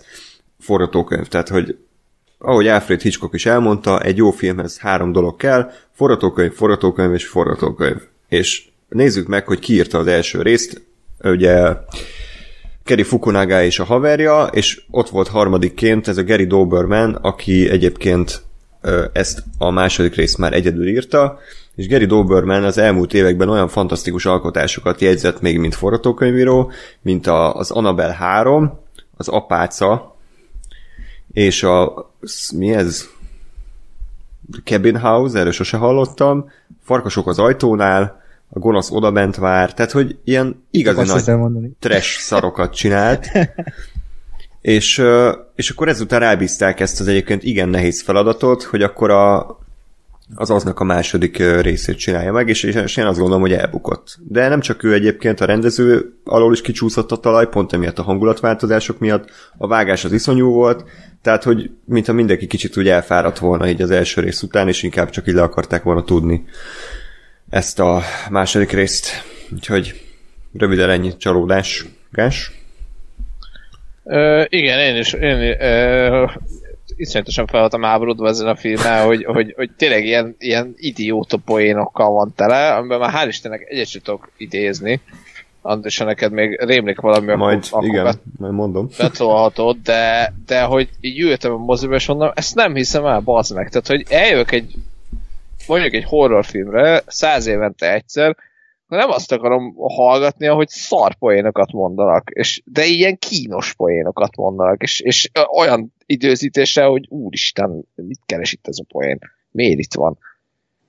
És akkor még pluszban meg izé, hogy CGI szörnyetegek, amin inkább elalszom, mint hogy bármi egyéb érzelmet, vagy, vagy félelmet, vagy bármit kiváltson belőlem borzalmas forgatókönyv, meg szövegek. Nekem egyébként a színészekkel magukkal nem volt gondom, mert, mert szerintem, tehát nyilván azt, ami rosszul meg volt csinálva, azt ők eljátszották. Nem rosszul, hanem úgy, ahogy el kell játszani, csak nyilván a szarban nem tudtak ők se ennél többet kihozni. Tény, hogy amúgy annó a gyerekek sokkal jobban működtek, de, de szerintem az ezzel a részével nekem egyébként nem volt problémám. És, és tényleg így, így borzalmas volt. E, dramaturgia szempontjából egyébként ugye itt belementél abba, hogy a könyvbe ugye párhuzamosan bontakozik ki a múlt meg a jelen. Ugye én egyébként nem olvastam a könyvet, én nekem ez, ez volt egy nagy kérdés, de ugye ez már az első résznél is, hogy, hogy hogyan, hogyan lehet egy ilyen filmnek, vagy, és nyilván az első résznek is úgy dramaturgiát építeni, hogy az érdekes legyen. Mert ugye nyilván a, a, a, a könyvbe gondolom az a, az egyik szállnak ugye az a kérdése, vagy az a, az érdekessége, hogy mi történik a gyerekekkel a múltban, és ugye hogyan, hogyan jutnak el oda, hogy mi ez a Pennywise, hogyan nyomozzák ki, hogy, hogy mi történik, és hogy mi fog történni, és hogyan jutnak el oda, hogy vissza kell térniük. Ugye a, ezzel párhuzamosan a jelen szálban meg az az érdekes, hogy hogy így ők kvázi elfelejtik, vagy uh-huh. nem emlékeznek Igen, arra, hogy igen. mi történt, és ugye egy kicsit, kicsit ugye ezáltal velük együtt nyomozod és fedezett fel azt, hogy mi történt 27 évvel korábban, és hogy aztán ők mit és miért felejtettek el. És szerintem ezek a dolgok ö, így összességében, meg a, a, az egész sztorit nézve összeérnek és, és kitalálhatók. Ö, itt, hát tulajdonképpen azért, azért szerintem inkább ezen a fronton az el, előző ö, rész volt egy kicsit talán furább, bár igazából ott is, ott is végül is működött a dolog. Tehát azért ö, ö, ö, nem sok értelme volt ennek, amit elég mondtam. De hogy szerintem, szerintem mindegyik filmnek azért tudtak egy olyan ö, dramaturgiát összekalapálni, ami önmagában megállja a helyét. Ö, de, de szerintem nagyon ez a, ez a párhuzamosság, ez, ez ki, ki esett ebből, vagy ezt kiölték mm. ebből. Kicsit adhok volt. Tehát én, én, én azt érzem, hogy csak azért rakták bele ezeket a flashbackeket, mert hallottak a visszajelzést arról, hogy mennyire szeretik a nézők a gyerekszálat. De hogy amúgy nem nagyon volt funkciója. Tehát, hogy ha az elsőnél bevállalták azt, hogy csak is kizárólag a gyerekekre koncentrálnak, akkor itt is be kellett volna vállalni, hogy csak is kizárólag a felnőttekre koncentrálnak. De így, hogy, hogy néha 20 percenként jön egy flashback, ami igazából egy könyvből kivágott jelenet, ami akár az elsőbe is bekerültett volna, most ott építik a bunkert, a föld alatt, meg mit tudom éppen, ki hova, ki, ki, ki hova sétál. Tehát ezek, ezek ilyen, mintha ilyen bővített változatot néznénk, hogy, hogy plusz egyéb kalandokat látunk az életükből, de hogy nem, nem annyira működött. Próbálkozott Igen, a film, bocsánat, mondjad. Igen, és nekem is valahogy tehát ha, ha ez egy komplex egész lett volna, akkor lehetett volna nyilván tök jól megcsinálni, hogy ide-oda ugrálni, és stb., mint ugye, hogy a tévé változat csinálta annó, bár tudom, hogy te ott se szeretted a felnőtt szállat nagyon, de hogy de hogy itt meg most tényleg az volt, hogy lement egy első rész, és akkor tényleg, tényleg az, az egy merész döntés lett volna, hogy azt mondani, hogy, hogy igen, ez vállalaton egy két részes valami, és az első rész eseményeire reflektálunk. De itt, itt tulajdonképpen az egész filmnek az volt a felépítése, hogy jön X szereplő, visszaemlékszik valamire a múltjából, Kát üzé, gyerekszereplős jelenet, nem olyan jelenet, ami az első részben történt, hanem tök új, tehát az első rész igazából tök fölösleges, hogy ott volt. Ö, visszaemlékszik, találkozik a, a, a Pennywise-zal, Kát jelen, találkozik a Pennywise-zal, megszerzi a kis izé, tokenjét, vagy nem tudom mi volt, az is következő szereplő. És így ebből lement annyi, ahány, ahány gyerek van, és, és kész. És a végén meg a nagy boss fight. És ez így kicsit ilyen, hmm. jó, de akkor minek volt egy első rész? Tehát, Igen. hogy vagy, vagy, vagy legyen egy, egy hat órás film, és akkor ez legyen rendesen keresztbe vágva, vagy akkor ne erőltessük ezt az egész, vagy, vagy akkor, akkor tényleg reflektáljanak egy olyan, vagy emlékezzenek vissza egy olyan filmre, amit, amit aztán nem kell oda bevágni, hanem nézd meg az első részt, emlékezz rá, és... És ez egyébként nem működött volna egy három órás filmben, így ez a két rész.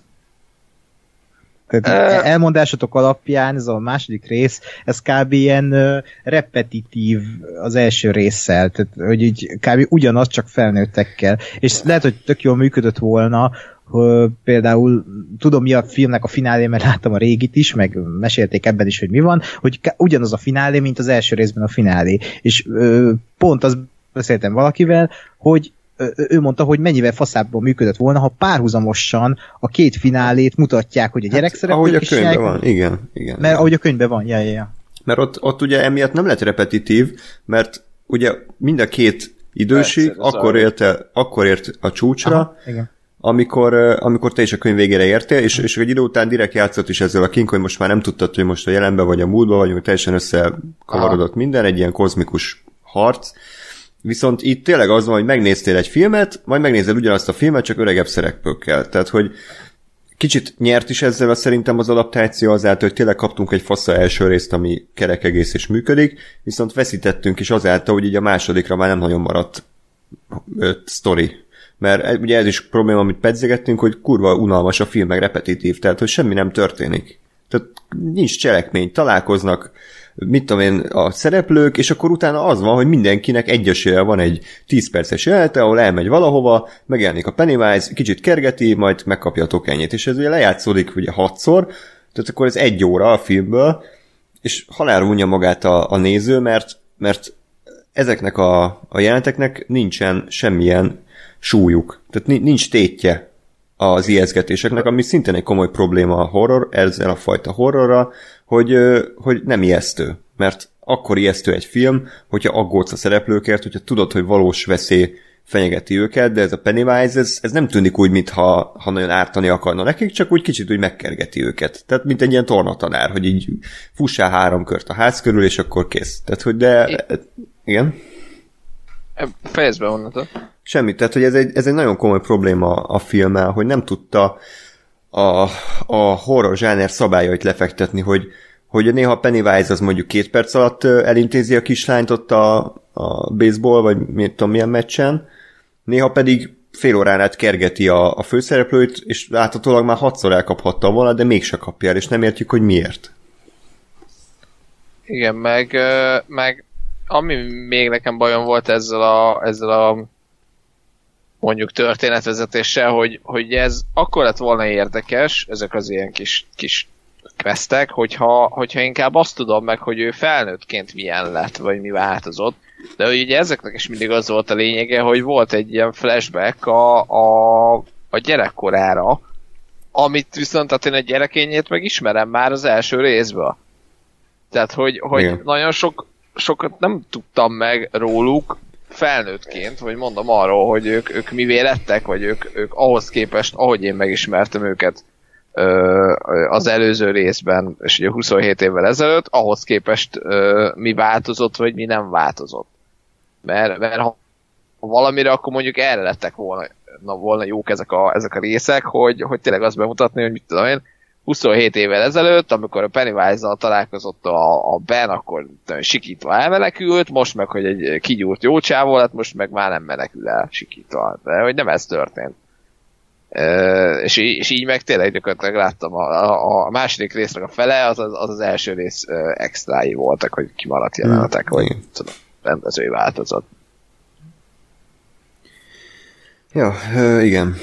Úgyhogy tényleg, tényleg kellett volna szerintem egy jó író, aki, aki ezt az egészet átgondolja, hogy akkor ebből mit lehet csinálni, mert például az első résznél nekem az kifejezetten meglepő volt, hogy, hogy az első mondjuk fél órában így alig volt jelent a könyvből, tehát hogy mindegyik jelent az a filmhez lett írva.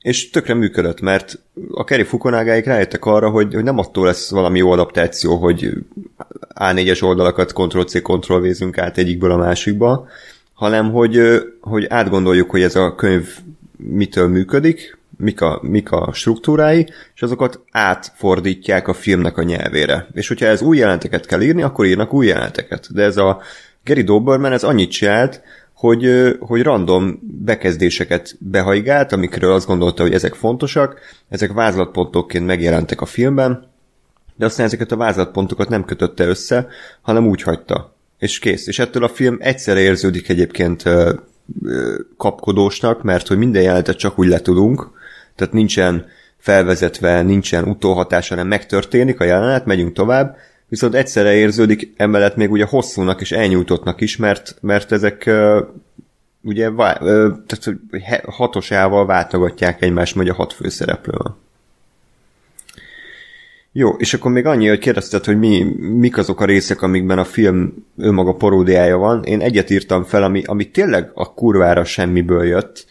Akkor van valami rész, amikor talán a leprás megtámadja a, a, Igen. a Richit, nem a Richit, hanem az Edit, a, a hipohondas srácot.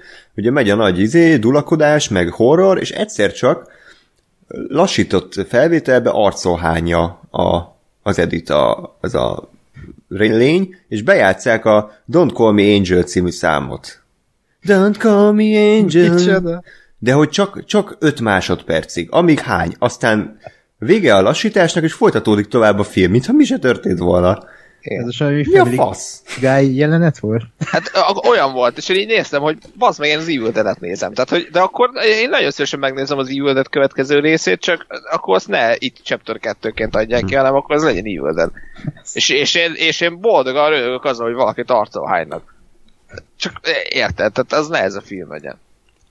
És egyébként tényleg én sem emlékszem, de hogy ezt tudom, hogy ez, ez már nem az, ez nem az első és nem az egyetlen volt, mert ez, ez volt az a pont, ahol azt mondtam, hogy de basszátok meg. Igen. E, mert már volt előtte jó pár ilyen, amikor, amikor én néztem, hogy e, most akkor mi van? E, uh, még, még volt két borzasztó kínos ilyen rész. Az egyik, hogy volt pofája ennek a filmnek a, a Dolog című e, fantasztikus horrort kicsit nem tudom megidézni, vagy inkább meg, e, lenyúlni, amikor a a Stannek a levágott feje, az ilyen pók lábakat növeszt, és akkor elkezd, elkezdi őket támadni. Tehát ugye ez egy az egybe olyan, mint amikor a Thingben ugyanez megtörténik.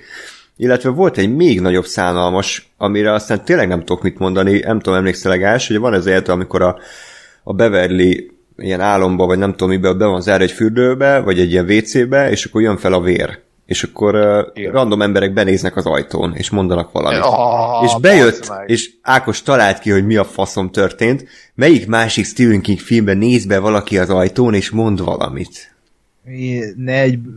Bejött a Jack Nicholson? Hát elmondta egy random szereplő egyébként, akinek semmi köze nincs a Jack Nicholsonhoz, mert a bully volt fiatal korában, hogy Here's Johnny!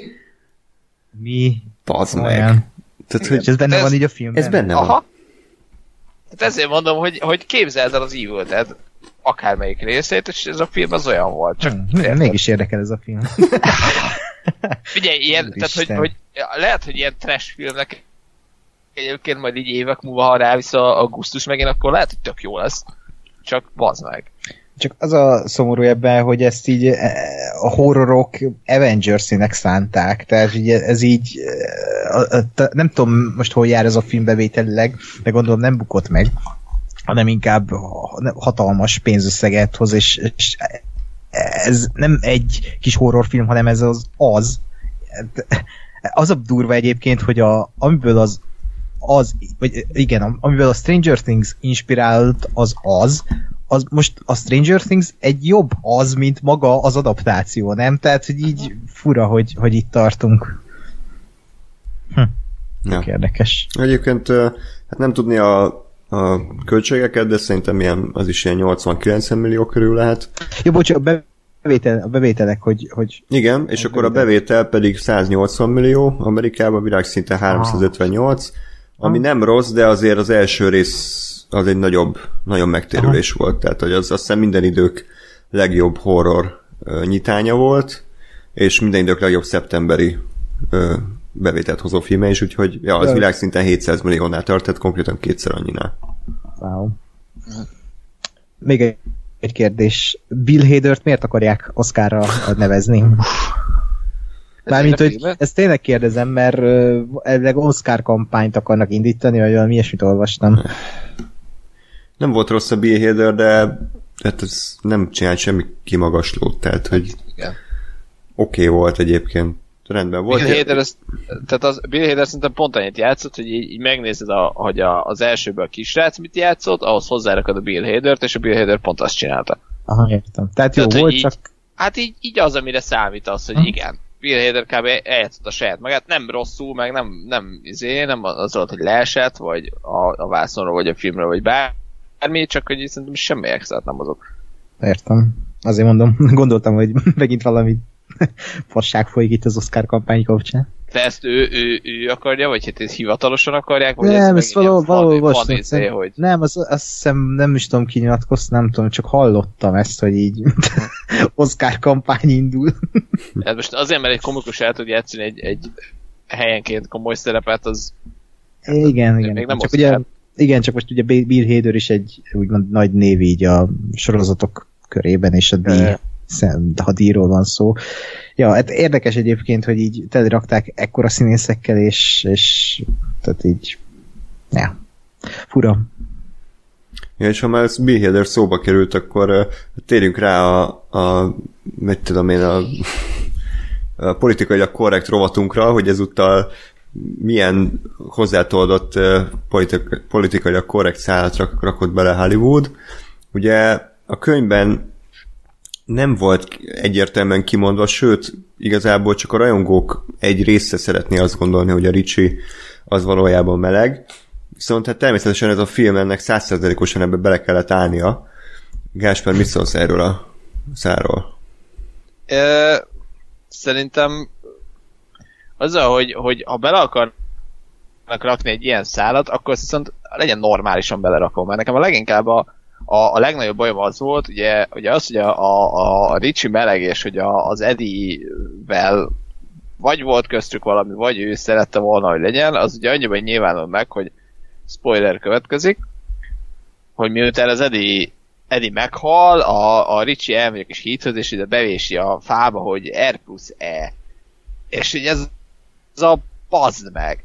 Tehát, hogy, hogy nyilván nem vagyok, nem vagyok érintett, meg nem vagyok nagyon szakértő, de hogy szerintem ezzel pont bármilyen meleg reprezentálásnak a, a jót nem tesz, tehát hogy ezzel csak rosszat tehet az egésznek, mert, mert érted, és úgy addig semmi nem volt, semmi utalás, vagy semmi, semmi uh, uh, olyan pillanat, amire azt tudom mondani, hogy ó, igen, lehet, vagy, vagy, vagy mondom akkor, ha, ha meg ezt akarják, akkor meg legyen benne normálisan és legyen, legyen úgy ö, átalakítva, vagy úgy megírva, hogy, hogy én azt mondjam, hogy na, igen, oké. Okay.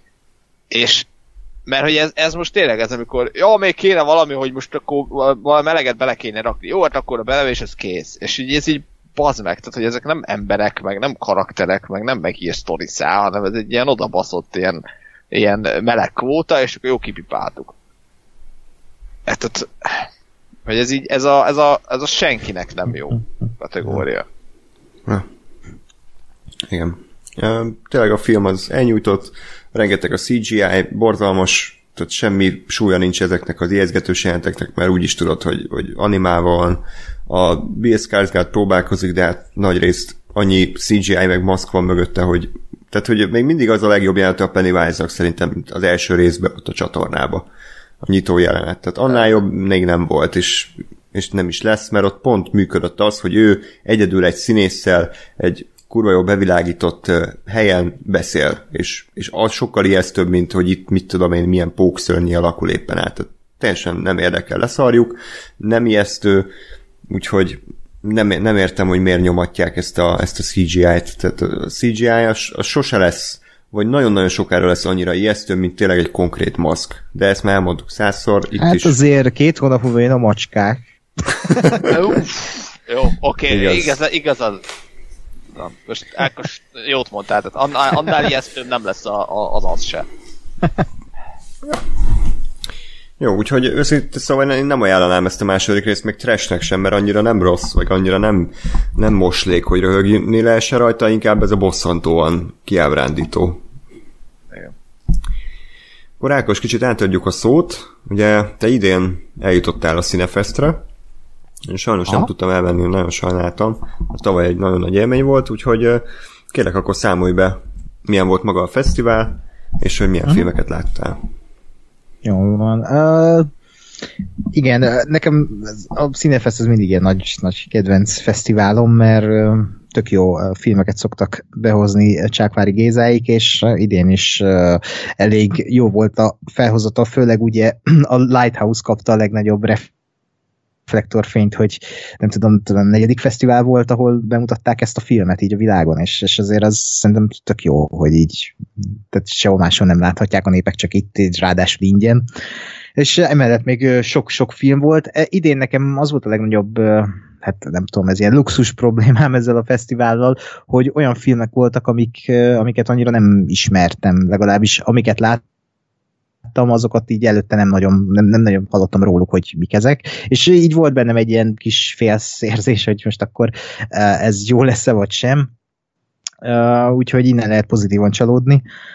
Uh, és igen, megnéztem először a Lüktetés című uh, skót filmet, ami, ami a, hát a 90-es években játszódik, és hát a rave party, rave zenéről szól, vagy hát a rév zene a, a központi alakja ennek az egész filmnek, és Ugye a 90-es években ezt ö, büntették ö, jogilag, ö, Skóciában meg szerintem máshol is, hogy, hogy így összegyűjjenek az emberek, és egy ilyen monoton zenére, úgymond tehát lázadozzanak, vagy inkább itt igazából táncoljanak, de hogy ez ilyen lázadásnak fogható fel, vagy annak fogható fel a, a rendőrség és ö, különböző szervek ö, körében, és tök, tök jó volt ez a film, ez két haverról szól, uh, nem is tudom, mihez lehetne hasonlítani. Egy ilyen hover film, de közben meg így a felnövésről szól, mert a főszereplő az, az így elköltözik a családjával, és közben ott van a legjobb barátja a Spanner, aki egy ilyen nagyon lecsúszott, nagyon szegény környezetben élő huligán, akinek mindig jó volt a szíve, de hogy így közben meg így ránézel, és kicsit így óvakodnál tőle, mert fel van nyírva a helye, és révzenét hallgat.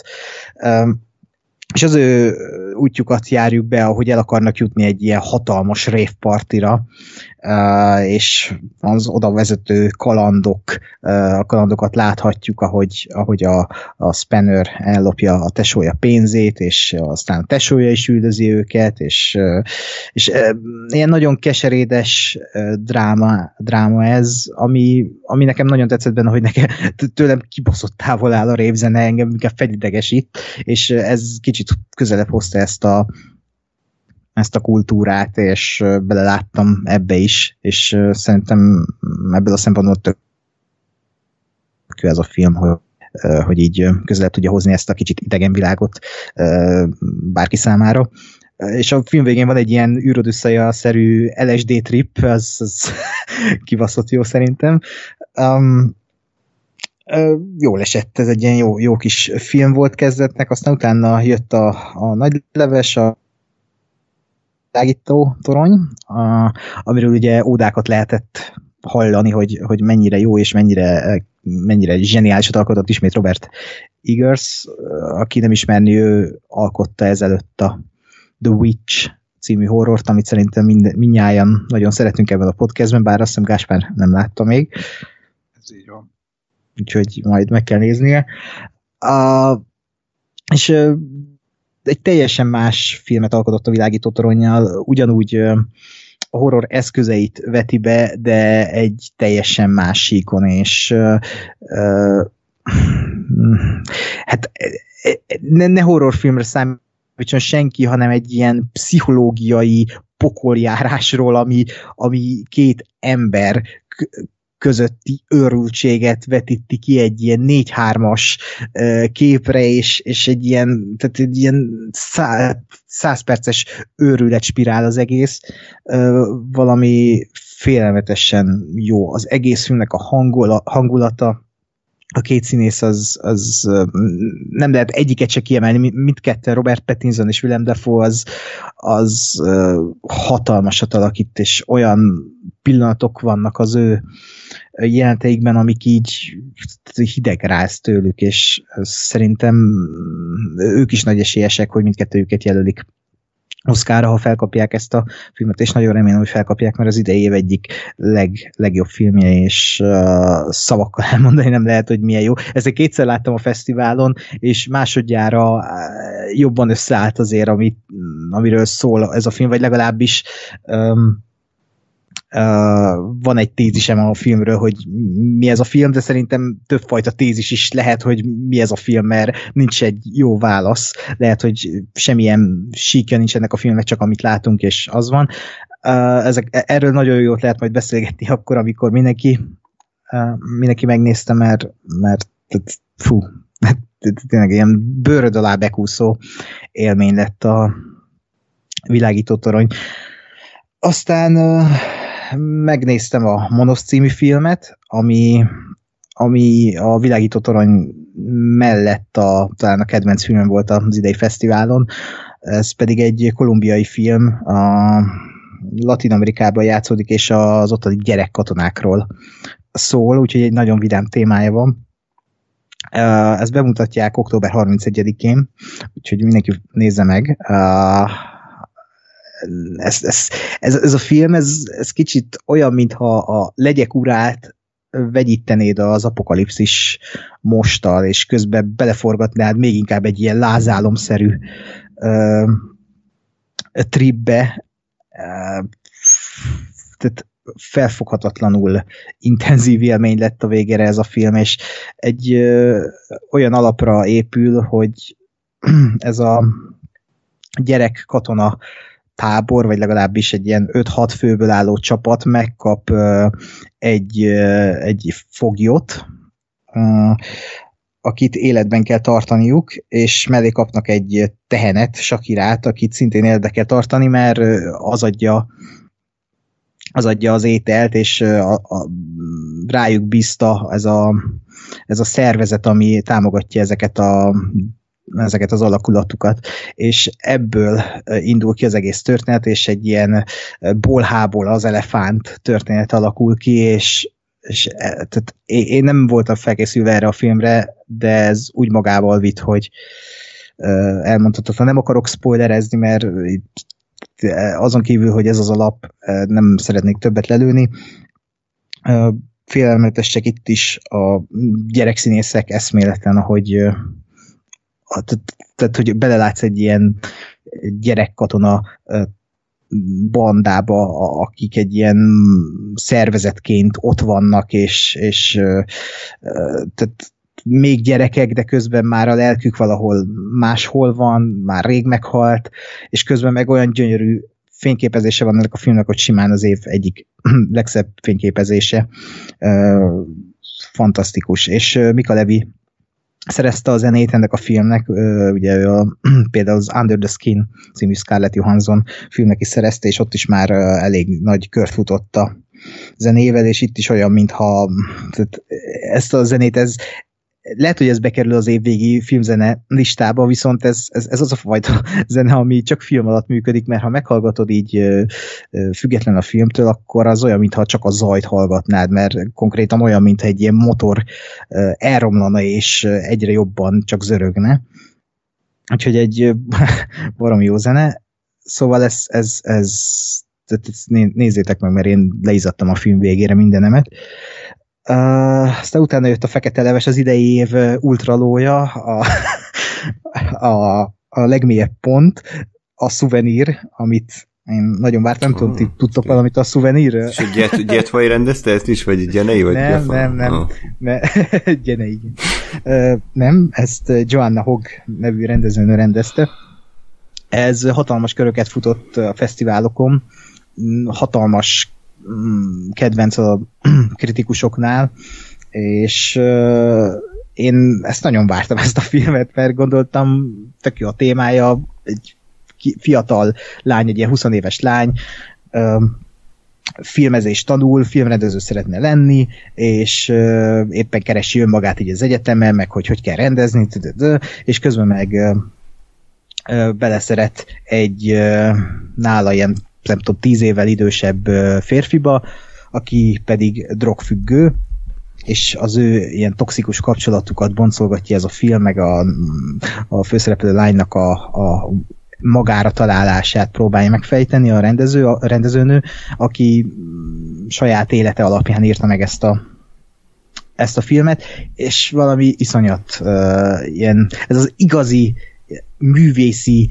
uh, recskázás. Tehát, tehát olyan érzésem volt, mint amikor valaki kikerül a filmművészeti egyetemről, és akkor ő most megmutatja, hogy milyen művész, milyen, milyen transitionöket tud átadni így a két jelenet között, hogy így semmi értelme, de művészet. Tehát így ezt éreztem folyamatosan, hogy, hogy így, hogy így azt mondta a rendezőnő, hogy így legyen benne, mert ez olyan művészi. És így nem látom benne, hogy miért, csak ezt érzem, hogy ez a kicsit ilyen ezüst kanállal a seggébe ö, elnevezte ezt az egészet művészetnek, és ö, nem akarom szapulni ezt a filmet, mert én látom, hogy ez miért hatalmas közönség kedvenc, de nekem ez egy értékelhetetlen fos, sajnos. E, Nagyon szenvedtem, ki akartam menni erről a filmről, főleg, hogy ilyen, nem tudom, fél kettő körül ért véget, és mármint hajnalban, és egyszerűen nem, nem, nem értem. Egyébként a főszereplő az a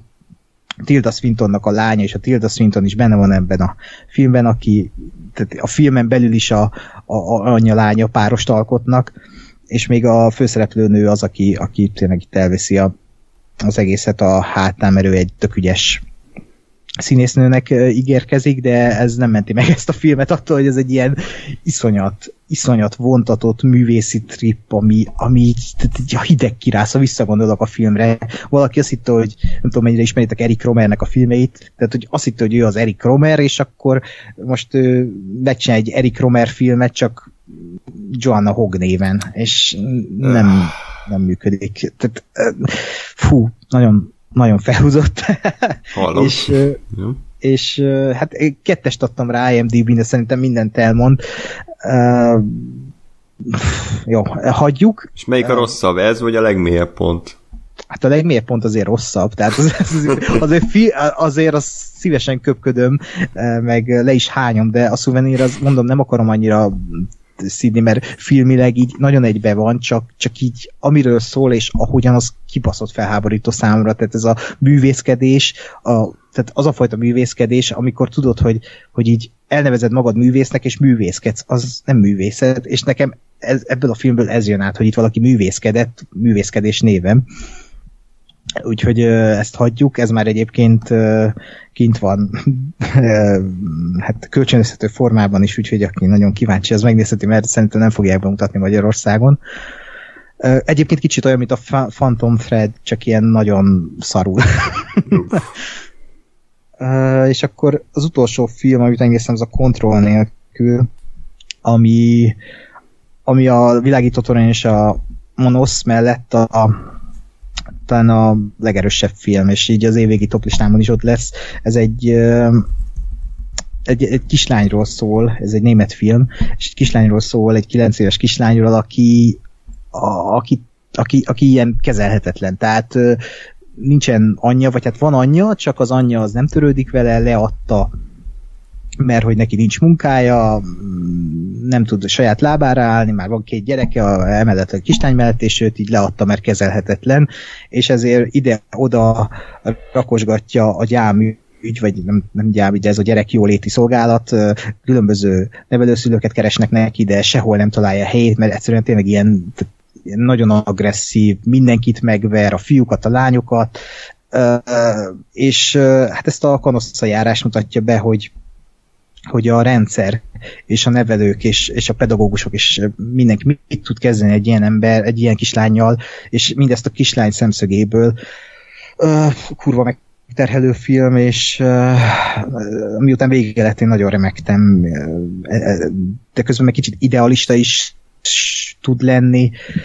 Um, film közben bekerül egy apa figura az életébe, a kislánynak, aki, a, aki azért felel, hogy elvigye őt az iskolába, és az ő kapcsolatok köré bonyolódik az egész történet, és ez, az, ez a nem is tudom, minek lehet mondani, ez a apa figura, ez kitalálja, hogy lehet, hogy az lenne a legjobb ennek a kislánynak, ha kikerülne a természetbe, és kimennek egy kunyhóba, és a film jelentős része egy ilyen természet közeli kunyhóba játszódik, hogy, hogy az milyen hatással van egy ilyen emberre, de igazából ez a film, ez, ez azt járja körül, legalábbis én úgy vettem ki, hogy, hogy mit lehet kezdeni egy ilyen kislányjal, aki, a, a, tényleg a, a rendszer az, az így tudjuk, hogy milyen, tehát ugyanezt látjuk Magyarországon is, hogy így nagyon túlterheltek az emberek, a, senki sem tud kezdeni egy ilyen emberrel semmit, de közben meg neki szeretet lenne szüksége, de annak tehát senki nem szereti, az anyja az, az a, se, se szereti, és ilyen nagyon nehéz kérdéseket tesz el, hogy a szülői, szülői felelősség, a rendszer felelőssége, a bürokrácia ö, által okozott nehézségek, hogy mennyire romba tudják dönteni egy kislány életét, és ö, mindez pedig oda vezethető vissza tényleg, hogy az anyja az, az így kiesett az életéből, és nem tudja szeretni. Uh, nagyon tehát lehengerlő alkotás, és összetörte a szívemet ezt is be fogják mutatni novemberben, úgyhogy ezt, ezt mindenképp nézzétek meg, mert um, ez, ez tényleg egy olyan darab, ami, amire oda kell figyelni, és nagyon fontos dolgokról beszél. Nem könnyű, de, de meghálálja nagyon azt a figyelmet, amit, amit ráfordít az ember. Úgyhogy nekem ennyi volt a, az idei színefest, annyira nem volt most sok film, amit megnézhettem, volt egy Jim Gaffigan film, amiről lebeszélt mindenki ott a fesztiválon, hm. úgyhogy arra nem ültem be. Hát ezután még megnéztem újra a világi tornyot, amit mondtam, hogy kétszer láttam, és pont befértünk még erre. Szóval ez egy jó, a Cinefest az mindig egy tök jó fesztivál, úgyhogy hogy menjetek el, ingyen van, ezáltal például nagyon sok néha sutyó, itt a kontroll nélkülre is beült elém 14-15 év éves kislányokból álló csapat, és így végig telefonálták a, az egész filmet, úgyhogy megesik az ilyen, de hát tényleg menjetek Miskolcra, mert, mert az nagyon, nagyon értékes filmfesztivál, és nagyon jó dolgok uh, vannak általában. Például idén még Franco Nero is eljött, meg Vanessa Redgrave, George Lazenby, uh, szóval, ja, hm. elég, elég, elég jó, jó fesztivál. Úgyhogy nagyon sajnáljátok, gondolom, hogy nem tudtatok idén részt venni, főleg András, én, Gáspár én, végig. Én tényleg nagyon sajnálom, én, én tökre élveztem a tavait, még akkor is, hogyha nem minden film volt jó, mert az egésznek van egy tök jó hangulata, hogy, hogy akkor nem emlékszem én nagyon sutyókra, vagy lehet, hogy mi voltunk azok, ezért nem Nem, akkor nem, nem, nem. Kevés, az olyan, amikor tényleg süttyok vannak. Most pont kifogtam egy vetítésen. Ja, ja. Nem, ilyen, hogyha körülnézel a moziterembe, és nem látod a süttyót, akkor te vagy az. Akkor te vagy az, igen, Ez ezért mondtam. Hát valószínűleg a, a legmélyebb pont alatt mi voltunk a süttyók, de ott, ott a film volt az igazi, szerintem hát, az egész. A rendező volt az igazi süttyó, aki megcsinálta azt a filmet. És ja, ja, úgyhogy ajánljuk, tehát köszönöm akkor még egyszer a, a Cinefestet, és ez a Lighthouse meg hát érdek, érdekesnek ígérkezik mindenképpen. Remélem ez nem 160 perc, mert azért az ugye elég embert próbáló. De nem 110 perces. Ja, okkés. És pont elég.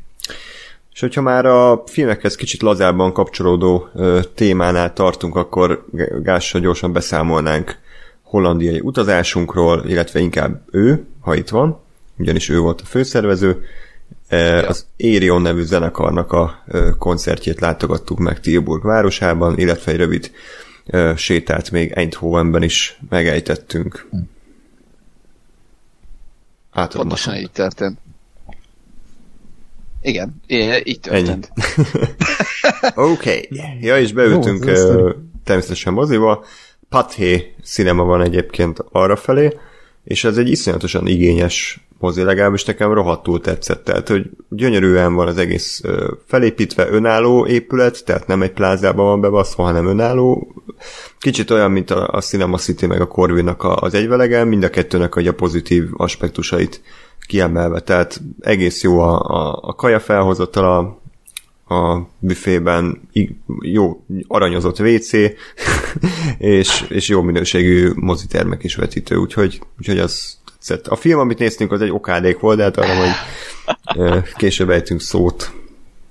Igen, hát meg, hogy IMAX-on is pár százezres uh, városkában is. Ugye bár mi, bár mi nem ott voltunk, de hogy ott is ki, kivillogott az IMAX, meg Eindhovenben is villogott az IMAX. Úgyhogy uh, ez csak nálunk egy ilyen pesti trúváj ezek szerint. Lehet, lehet, hogy Révcelakon is lesz még IMAX egyszer. Hmm. Lébény. Hát mindjárt pályázok.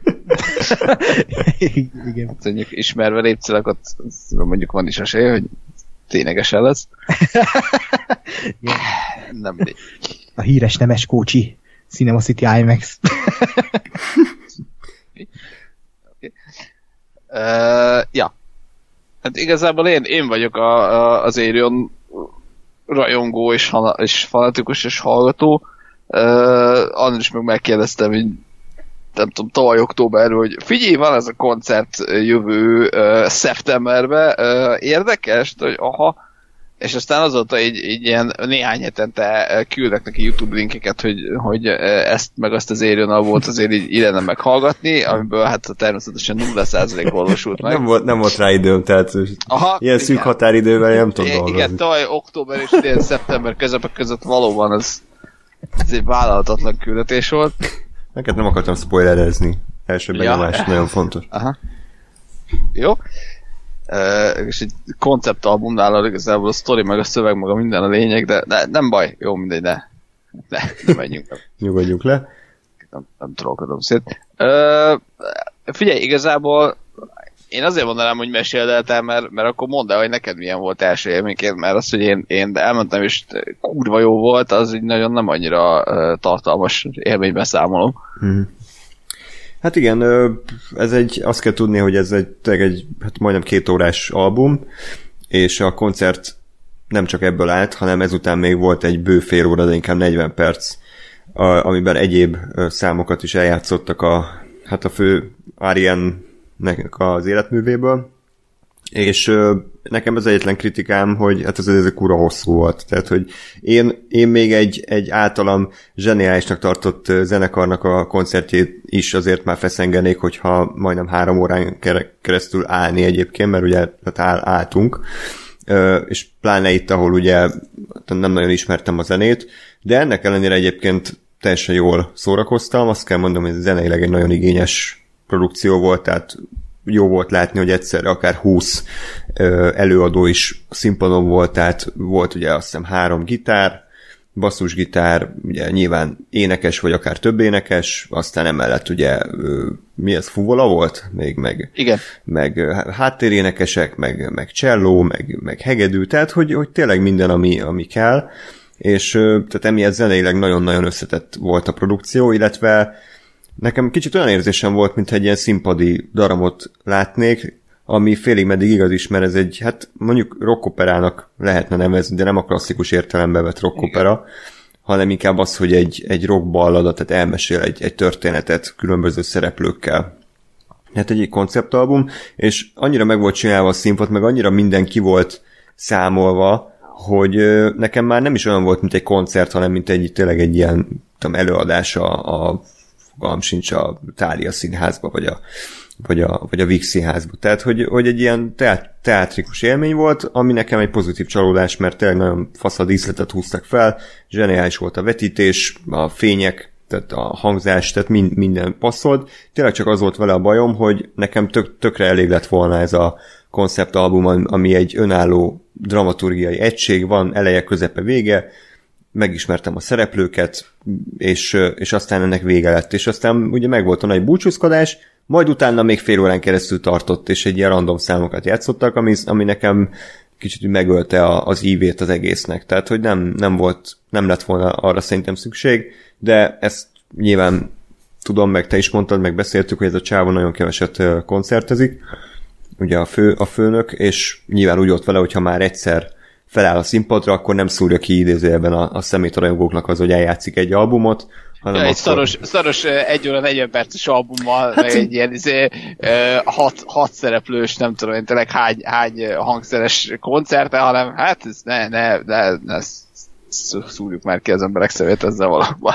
Hát de igen, és szerintem tényleg így van, tehát hogy ez, ez egy dolog, és mi van, hogyha én, nekem mondjuk nem tetszik annyira az az album, de attól még érdekelne a koncertet, akkor adjunk nekem is valamit, és akkor eljátszunk ez. egy olyan számot, amit hát, ha én is szeretek. Tehát, hogy, hogy ezért mondom, hogy, hogy értem, hogy miért csinálta ezt, de szerintem, szerintem ez is, ahogy ártott ugye a, mit tudom én, a, a itt Chapter 2 a hosszú játékidő, itt is kicsit azért úgy problémásabb volt, de de ennyi. Még annyi, hogy ugye fura elképzelni nekem, aki ugye először a színpadon találkozott ezzel a produkcióval, hogy, hogy ez önmagában csak hallgatva milyen lehet, mert tényleg nagyon fontos a szöveg, nagyon fontos a, a történet szempontjából, és itt könnyebb volt, hogy láttam, hogy ugye, hogy néz ki az énekes, be volt öltözve mondjuk barbárnak, vagy, vagy skót, felföldinek, vagy mit tudom én, jövőből jött embernek, és akkor össze tudtam kötni, hogy igen, ő az a karakter. Ha csak a hangot hallom, akkor nem biztos, hogy, hogy el tudtam volna ennyire egyszerűen különíteni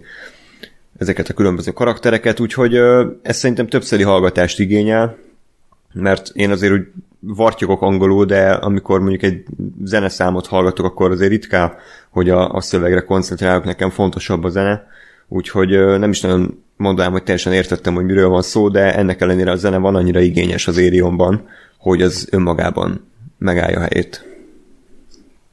Pont. Abszolút, meg azért, azért nekem is úgy nézett ki, hogy most a koncert előtt én is azt mondtam, hogy jó, akkor hallgassuk meg most úgy ezt a lemezt, hogy közben nézem egyrészt, hogy mi a szöveg, másrészt, hogy mikor kiénekli a szöveget, mert, mert nyilván van, van olyan rész, ami, amikor érthető, meg világos a, a magából a szövegből, vagy a dalnak a, a tematikájából, hogy valószínű a, a mikrocsipekről, meg a virtuális ö, ö, jövőről, arról nem a barbár fog énekelni, ö, de hogy, de hogy tényleg főleg, hogy ugye ezért a barbár lovag ö, skót felföldi ö, trióba tényleg azért ezek kicsit úgy, úgy vannak átfedések.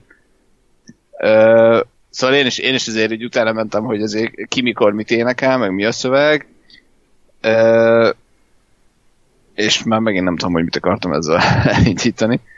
Hát, hogy, de, hogy önmagában működik a zene is, de azért nem árt, hogyha a szöveget szöveget így odafigyel az ember. I, igen, szóval én mondjuk ezért nyomtam, hogy hallgass meg legalább előtte egyszer, hogy, hogy pont ezzel képbe legyél, de, de örülök egyébként, hogy akkor tényleg ennélkül is azért, azért jó élmény volt, meg, meg, meg átment azért nagy, nagyjából, hogy mi ez az egész. Ö, és azt egyébként én is, én is elismerem, hogy ö, nekem önmagában azzal nem volt bajom, hogy ugye kvázi ráadásként ö, ugye visszataps, vagy nem tudom milyenek a magyar neve az Ankornak. Ráadás, nem? Hát ráadás, igen, jó. Tehát, hogy kvázi ráadásként voltak ezek a, a, a más projektekből érkező számok, de, de ezekkel nekem is az volt a bajom, hogy azt, azt mondta, 6, 5 vagy 6 szám volt, és hogy, hogy abból jó négy, az, az mondjuk olyan, vagy olyan projekt volt, amit vagy nem hallgatok, vagy nem hallgatok, és nem is annyira jó, vagy legalábbis hozzám nem áll annyira közel, vagy ami, ami meg olyan projekt volt, amit szeretek, meg hallgatok, abból meg, meg egy nem annyira jó számot választottak, úgyhogy, úgyhogy azt mondom, hogy így maga az elképzelés azt szerintem, szerintem rendben volt, mert most, most azt valahogy sokkal, sokkal bénábbnak éreztem volna, hogyha, hogy jól lemegy az album, visszataps, és akkor visszajönnek, és elénekelek egy random számot a, a sztori közepéből mert az, az, az, az szerintem, az is valahogy így kicsit kilógott volna az egészből. Ö, csak hát tényleg azt, hogy a, a, a maga a dalválasztás az, az nem annyira volt sajnos erős, ö, vagy legalábbis nekem, de mondjuk a közönségen sem nagyon éreztem, hogy, hogy ö, kb. kettő szem kivételével úgy nagyon élvezni, vagy érteni, hogy éppen ez most melyik szám, vagy melyik projekt, mert úgy, úgy persze azért tapsikálás, meg, meg táncikálás volt, de, de hogy így azért nem, nem volt meg az a, az, az energiája az egésznek, mint, mint korábban, amikor, amikor magának a, a, az Into the Electric Castle albumnak a, a dalai szóltak. De, de én, én azt mondom, hogy, hogy szerintem ez egy baromi jó koncert volt, én nekem, nekem nagy elvárásaim voltak, és az sikerült teljes mértékben ö, megugrani. Itt, konkrétan nem tudom, az első két szám alatt így, így ö, ö, az küzdöttem, hogy ne bőgjem el magam, és hogy így igen, tényleg ez most ez így megtörténik, és igen, tényleg ezek az emberek ezeket a számokat játszák. Uh, úgyhogy, úgyhogy baromi jó élmény volt, és hát remélem, hogy azért még lesz, és uh, akár Andrissal, akár Andris nélkül, de hogy én még biztos, hogy el fogok menni, mert nincs azért olyan messze Hollandia. Ja, ja, ja, abszolút igen, úgyhogy ajánljuk a, az Eriont, ez, tehát az Into the Electric Castle, ugye ez az albumnak a uh-huh. címe. Én azt mondanám egyébként, hogy kicsit ilyen Dream theater hangzása van, de annál azért egy fokkal könnyebben befogadható dallamos, dallamos rock, tehát hogy nem egy ilyen hörgős okádás, bár van egy szám, ahol két ilyen, ezt nem tudom, hogy hívják, ilyen hörgős énekes is megjelent. De... Hát, ők, ő, ők voltak a halál a sztoriban. Mm, igen, igen. És akkor röviden még hát magáról a fantasztikus filmről, amit láttunk ugye a Pathé moziban, hát ugye nagy problémáink volt azzal, hogy mindenképp akartunk nézni valamit moziban, de hát pont már láttuk az azt, meg láttuk a Hollywoodot, és így nem nagyon volt mit nézni, tehát hogy konkrétan elég szar volt a felhozata, és akkor úgy adunk vele, hogyha szar, akkor már legyen büdös, és akkor a Night Hunter című filmet választottuk ki, amiről tudtuk, hogy Rotten tomatoes valami okádék százaléka van, Hát most már 16 körül, vagy amikor néztük, akkor már 16 volt, de amikor én így teljesen véletlenül rátattam, akkor konkrétan 0%-on állt a film, úgyhogy már oh. voltak értékelései.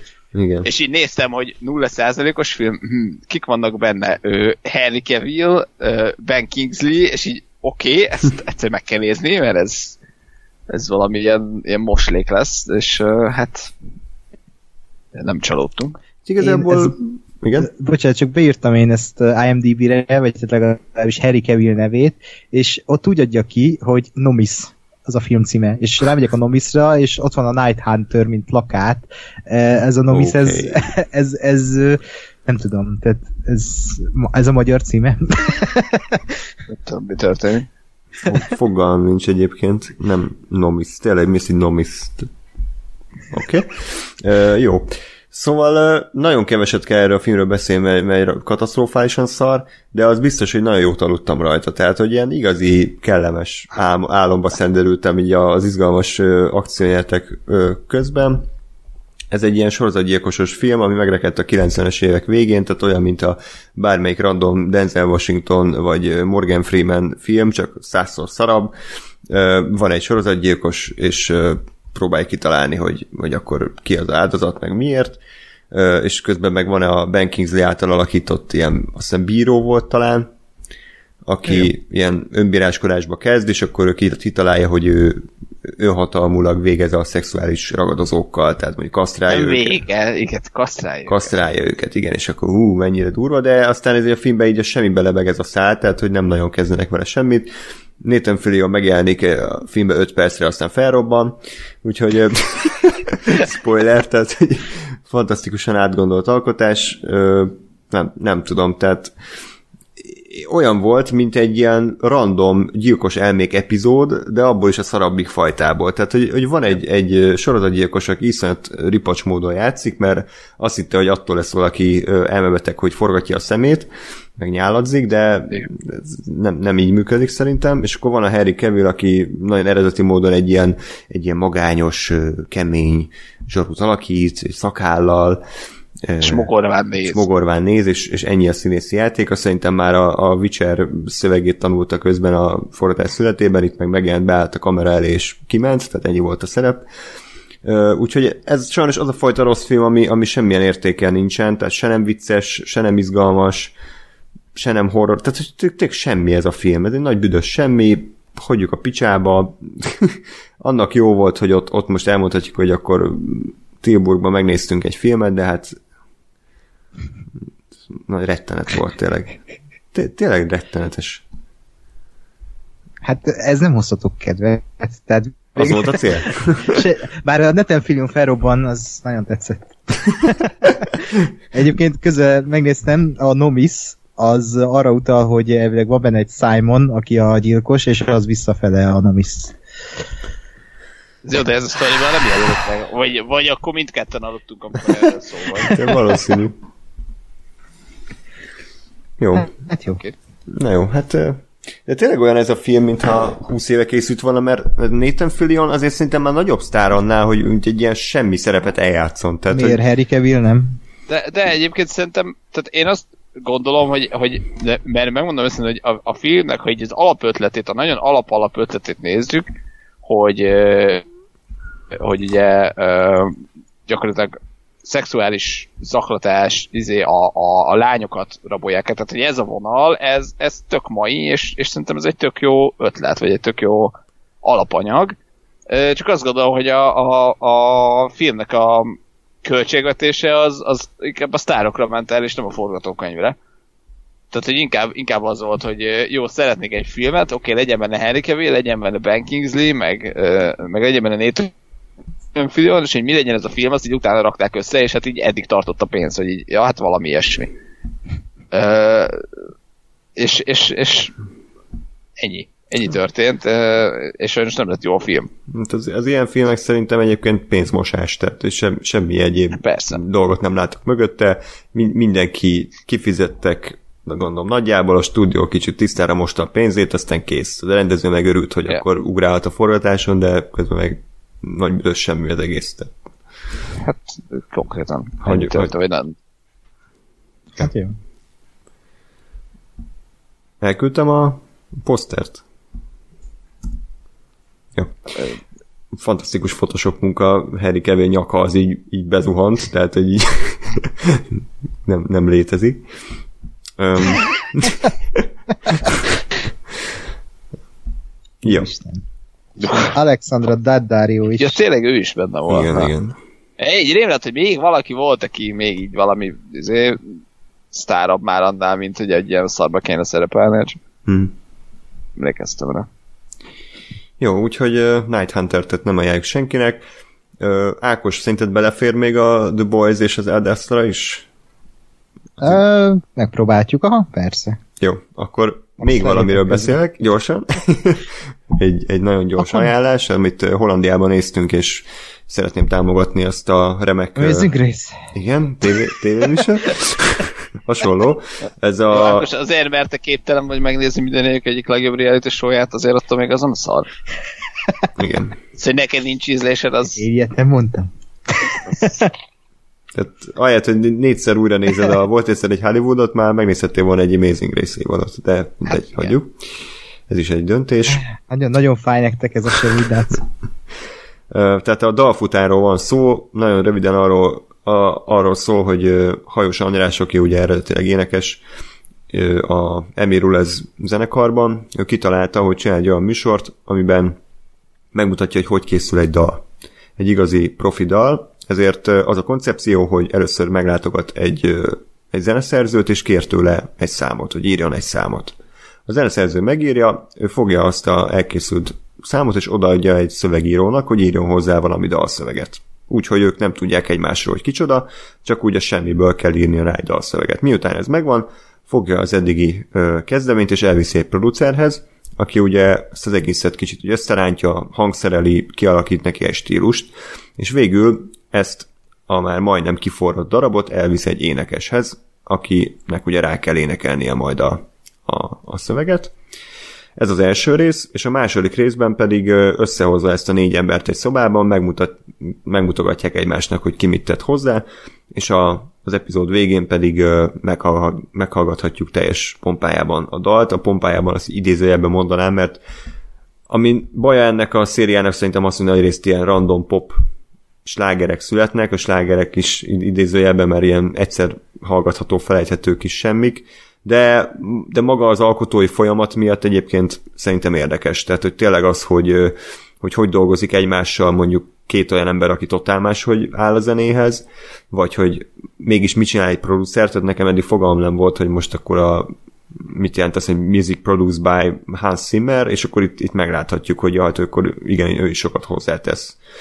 És, és tök jó embereket választott szerintem a hajós, tehát vannak ilyen, ilyen igazi ismert nagy arcok, tehát Lovasi András, meg Kőhalmi, meg mit tudom én, Majka, meg vannak számomra kicsit ismeretlenebb, de annál tehetségesebb előadók is, tehát mit tudom én, volt, volt egy szövegíró, aki a Paja Beának írt egy, egy baromi jó szöveget szerintem, tehát hogy emiatt is érdemes ezeket, ezeket az epizódokat megnézni, ezek mind fenn vannak Youtube-on, Dalfutár néven, ugye van egy új évad, ami már csak YouTube-ra készült, és korábban pedig, ha jól tudom, akkor TV2-n futott a széria. Gáspár, átadom a szót, röviden neked hogy tetszett? sokat már nem tudok hozzátenni, nekem is, nekem is egy, tök jó, tök érdekes dolog volt. Ez most jutott eszembe, hogy kicsit, kicsit olyan élmény volt számomra, ami, ami bármilyen ilyen filmkészítős doksi lehet valakinek, hogy így, így azt hiszed, hogy jó, hát a dal az úgy készül, hogy izé, művészet, és akkor, akkor nem tudom én, Uh, és ugye kiderül, hogy rotul nem, hanem hogy már ezt, ezt is gyakorlatilag lehet ilyen uh, uh, ipari szinten készíteni, hogy mindenkinek megvan a feladata, mindenki azt elvégzi, és, és megyünk tovább, és, a, és mégiscsak a vége az egy, az egy művészeti termék, mondjuk így, és ugye ez egy egy fura kettőség a dolognak. De hogy, hogy nekem is nagyon érdekes volt, hogy, hogy, hogy mi ez az egész, meg hogyan, hogyan készülnek. Tök jó az, az is, amikor, amikor mindenki egyetért, és olyan látod azt, hogy teljesen véletlen véletlenszerűen összerakott emberek mégis csak ugyanúgy vagy hasonlóan gondolkodnak, és úgy írnak egy számot, az is jó, amikor rohadtul nem értenek egyet, és mindenki próbálja a saját igazát ö, átnyomni.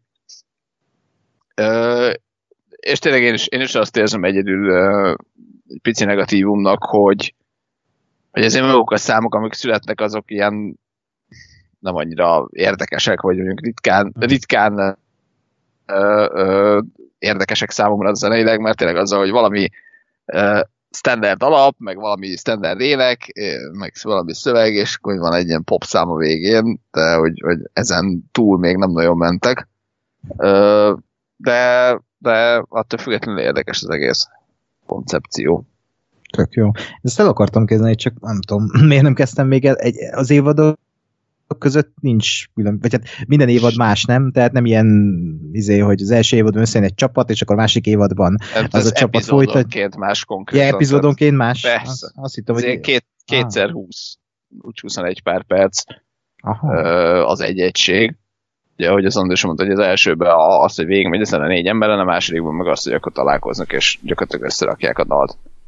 Ja, azt hittem, hogy ez legalább egy évadot kitesz, hogy, hogy így ne, akkor...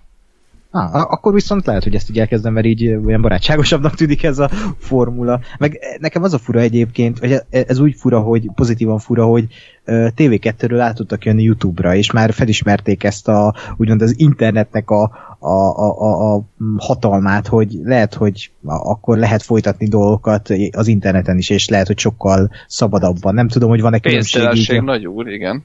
Ja, ja, ja. De hogy van különbség egyébként a, a között, ami a TV2-n volt, és ami most csak a Youtube-on van, vagy bármi tehát olyan különbség van, hogy látszik, hogy kevesebb a pénz, vagy hogy más lett a formula. Nem, nem ugyanolyan szar volt mindig a, az operatőri munka, tehát ilyen idegbeteg, fókuszálatlan izé, kapkodás. Igen, ez Igen.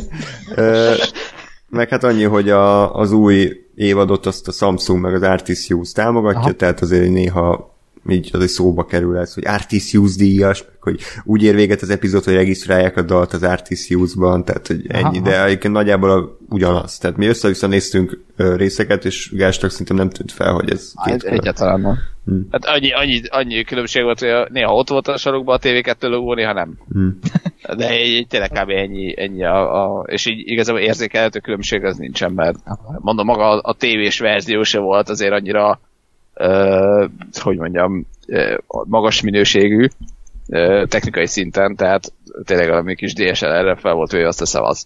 Uh, úgyhogy az meg azért megfizethető YouTube szinten is, úgyhogy, úgyhogy nem, nem. És akkor jöjjön a The Boys című sorozat, amit ugye ti láttatok. Uh-huh. Mit Jó kell régen. erről tudni? akkor röviden, csak ilyen benyomások. Ajánljátok, nem ajánljátok? Mi a sztori? Aha. Ajánljuk, kurva jók, menjünk tovább. nem, nekem, is, nekem is az a baj sajnos, hogy ö, ö, nem tudom, én két hónappal ezelőtt megbeszéltük, hogy majd csinálunk egy random adást, akkor így frissen kijött a Boys, gyorsan megnéztem, ö, és ez azóta most került sor arra a random adásra, úgyhogy Igen. kicsit megfakultak az emlékek, de mondákos tehát, hát jobban emlékszem. Ö, hát igazából... Nem, oké. a- De e, most próbálom azt, hogy tehát a- az alap szinopszis ennek az egész sorozatnak az, hogy létezik egy világ, ahol a szuperhősök léteznek, és a úgymond a szuperhősök kialakítottak, vagy hát köréjük kialakítottak egy ilyen hatalmas brandet, és, és mo- mondhatni, hogy ő, ők ilyen, hát mint napjainkban a Marvel, ugye Kevin Feige, ebben a világban igazából a szuperhősök, maga a Kevin Feige, akik elviszik a saját brandjüket, mint tejtermék, mint filmek, és ők nem a világ urai, de hogy így azért egy elég nagy influencer a, a világban, és, és ilyen nagyon ilyen, ilyen kicsit ilyen szatirikus világban létezik ez a szuperhős csapat, akik elég nagyban, ahogy az első benyomásaim az volt, hogy ez a eh, elég nagyban inspirálódott a a készítő a, a Justice League-ből, mert kb. ugyanazok a toposzok vannak itt, és kicsi watchmen is érezni benne, csak ez éppen a tehát e- ez egy sokkal uh, inkább a humorra, az elmebeteg uh, he- szituációkra helyezi a hangsúlyt, és kevésbé a, az ilyen társadalmi uh, uh, dilemmák. azért- De azért itt is, igen, igen, azért itt is, tehát olyan dolgok történnek ebben a sorozatban, amit nem vártam volna tőle, gondolok itt arra a bizonyos repülőgép balesetre, amikor így eh, az egy- egyik szereplő eh, hagyja a picsába a, a, a, a, a, a repülőgépnek az utasait meghalni, eh, ami egy elég hatalmas morális dilemma, és ott egy másik szereplő is volt, aki, akivel volt egy ilyen konfliktus. Úgyhogy voltak benne ilyen nagyon durva dolgok, meg ha társadalmi szinten nézzük, megjelennek ezek a közösségi média ö, felületek, hogy, hogy hogyan reagál a, a, az emberiség bizonyos dolgokra, és nagyon érdekes az, hogy tényleg itt tehát a, úgy ábra, vagy hát az van ebben a sorozatban, hogy léteznek a szuperhősök, és a világ hogyan viszonyul na, ezekhez a szuperhősökhöz, és akkor a The Boys az igazából a főszereplőkre utal, akik nem szuperhősök, hanem ilyen-olyan módon megcsókított, lelki darabokra hullott, lecsúszott emberekben áll, akik, akiket mindegyiküket érte valamiféle ilyen lelki trauma, ami köthető a, a szuperhősökhöz, és e- emiatt úgymond busz, bosszút akarnak állni, vagy hát hogy igazából le akarják rántani a leplet ezekről a szuperhősökről, mert ők tudják, hogy ezek a szuperhősök nem szuperhősök, hanem gonosz kapitalista lények, csak a, a, ez a kapitalista cég, ez azt mutatja, hogy ők a, ők a szentek, ők a, ők a jó fiúk, de igazából nem. És akkor e- az ő harcukról szól úgymond ez az egész, és én azért szeretem ezt a sorozatot, mert tényleg egy olyan világba kalauzol el, ami, hát, amit annyira nem láttunk ebből a e, e, e, vagy nem is ebből a perspektívából, de hogy ilyen módon, tehát ilyen iszonyat fekete humorra rendelkező, e, nagyon véres, nagyon erőszakos, nagyon laza, nagyon menő néha, e, és közben meg tényleg ott van benne egy elég, elég erős mondani való úgy, úgy így mindenre.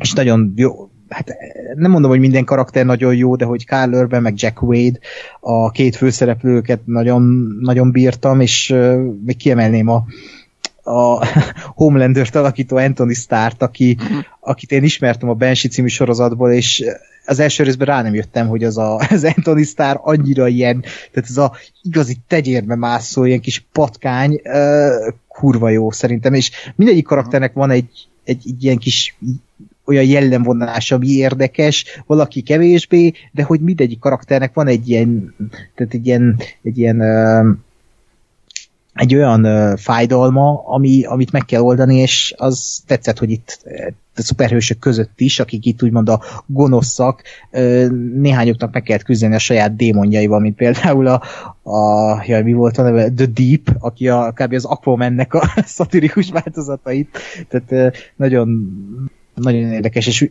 végig ugye a Carl Urbenen, a Billy Butcheren, meg a Hughie van a hangsúly, a, például Huey az a kezdődik már sorozat, hogy a barátnőjét megöli az egyik szuperhős, és ezért lesz a The Boys-nak a, az egyik tagja.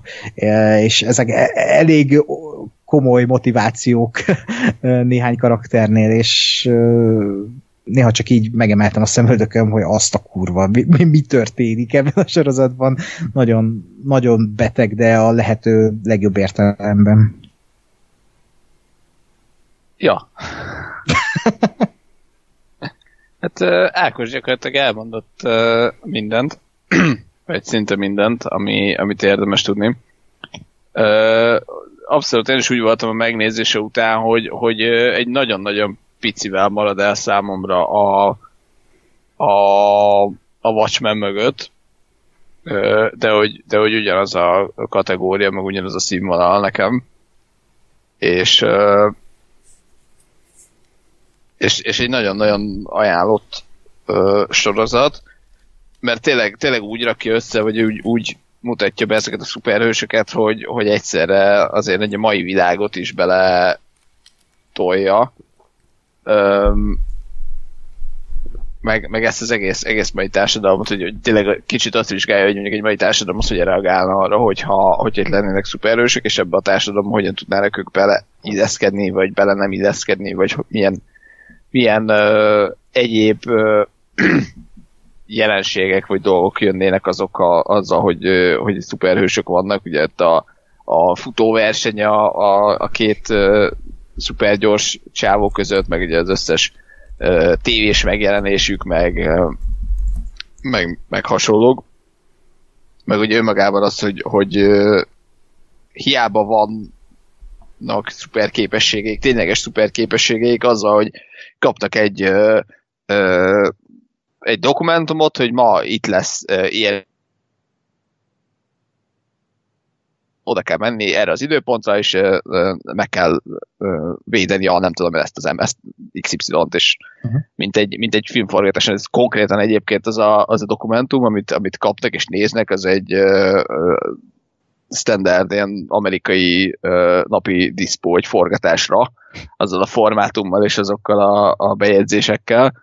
Ö, úgyhogy, úgyhogy tényleg egy ilyen, egy ilyen előre legyártott dologként működik ez az egész.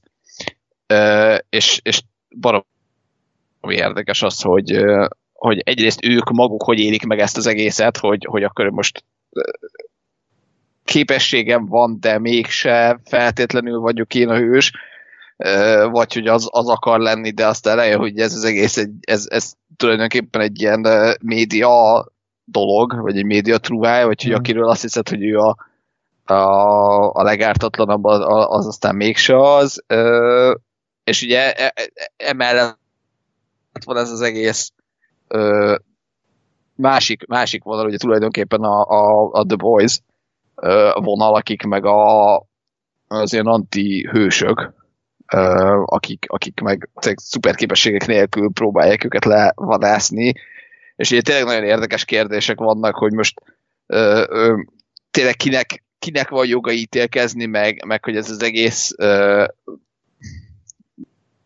hogy mondjam, rendfenntartás, vagy, vagy béke fenntartás, ez, ez, ez mennyire valid, vagy mennyire van ennek jogosultsága, és, és tényleg azért ilyen jó, jó jó érzékkel mászik bele ezekbe a kérdésekbe, úgyhogy, úgyhogy abszolút ajánlott. Mondom, nekem a, a Watchmen után egy, egy elég, elég erős második helyen van. Uh-huh. Hatalmas meglepetés idén.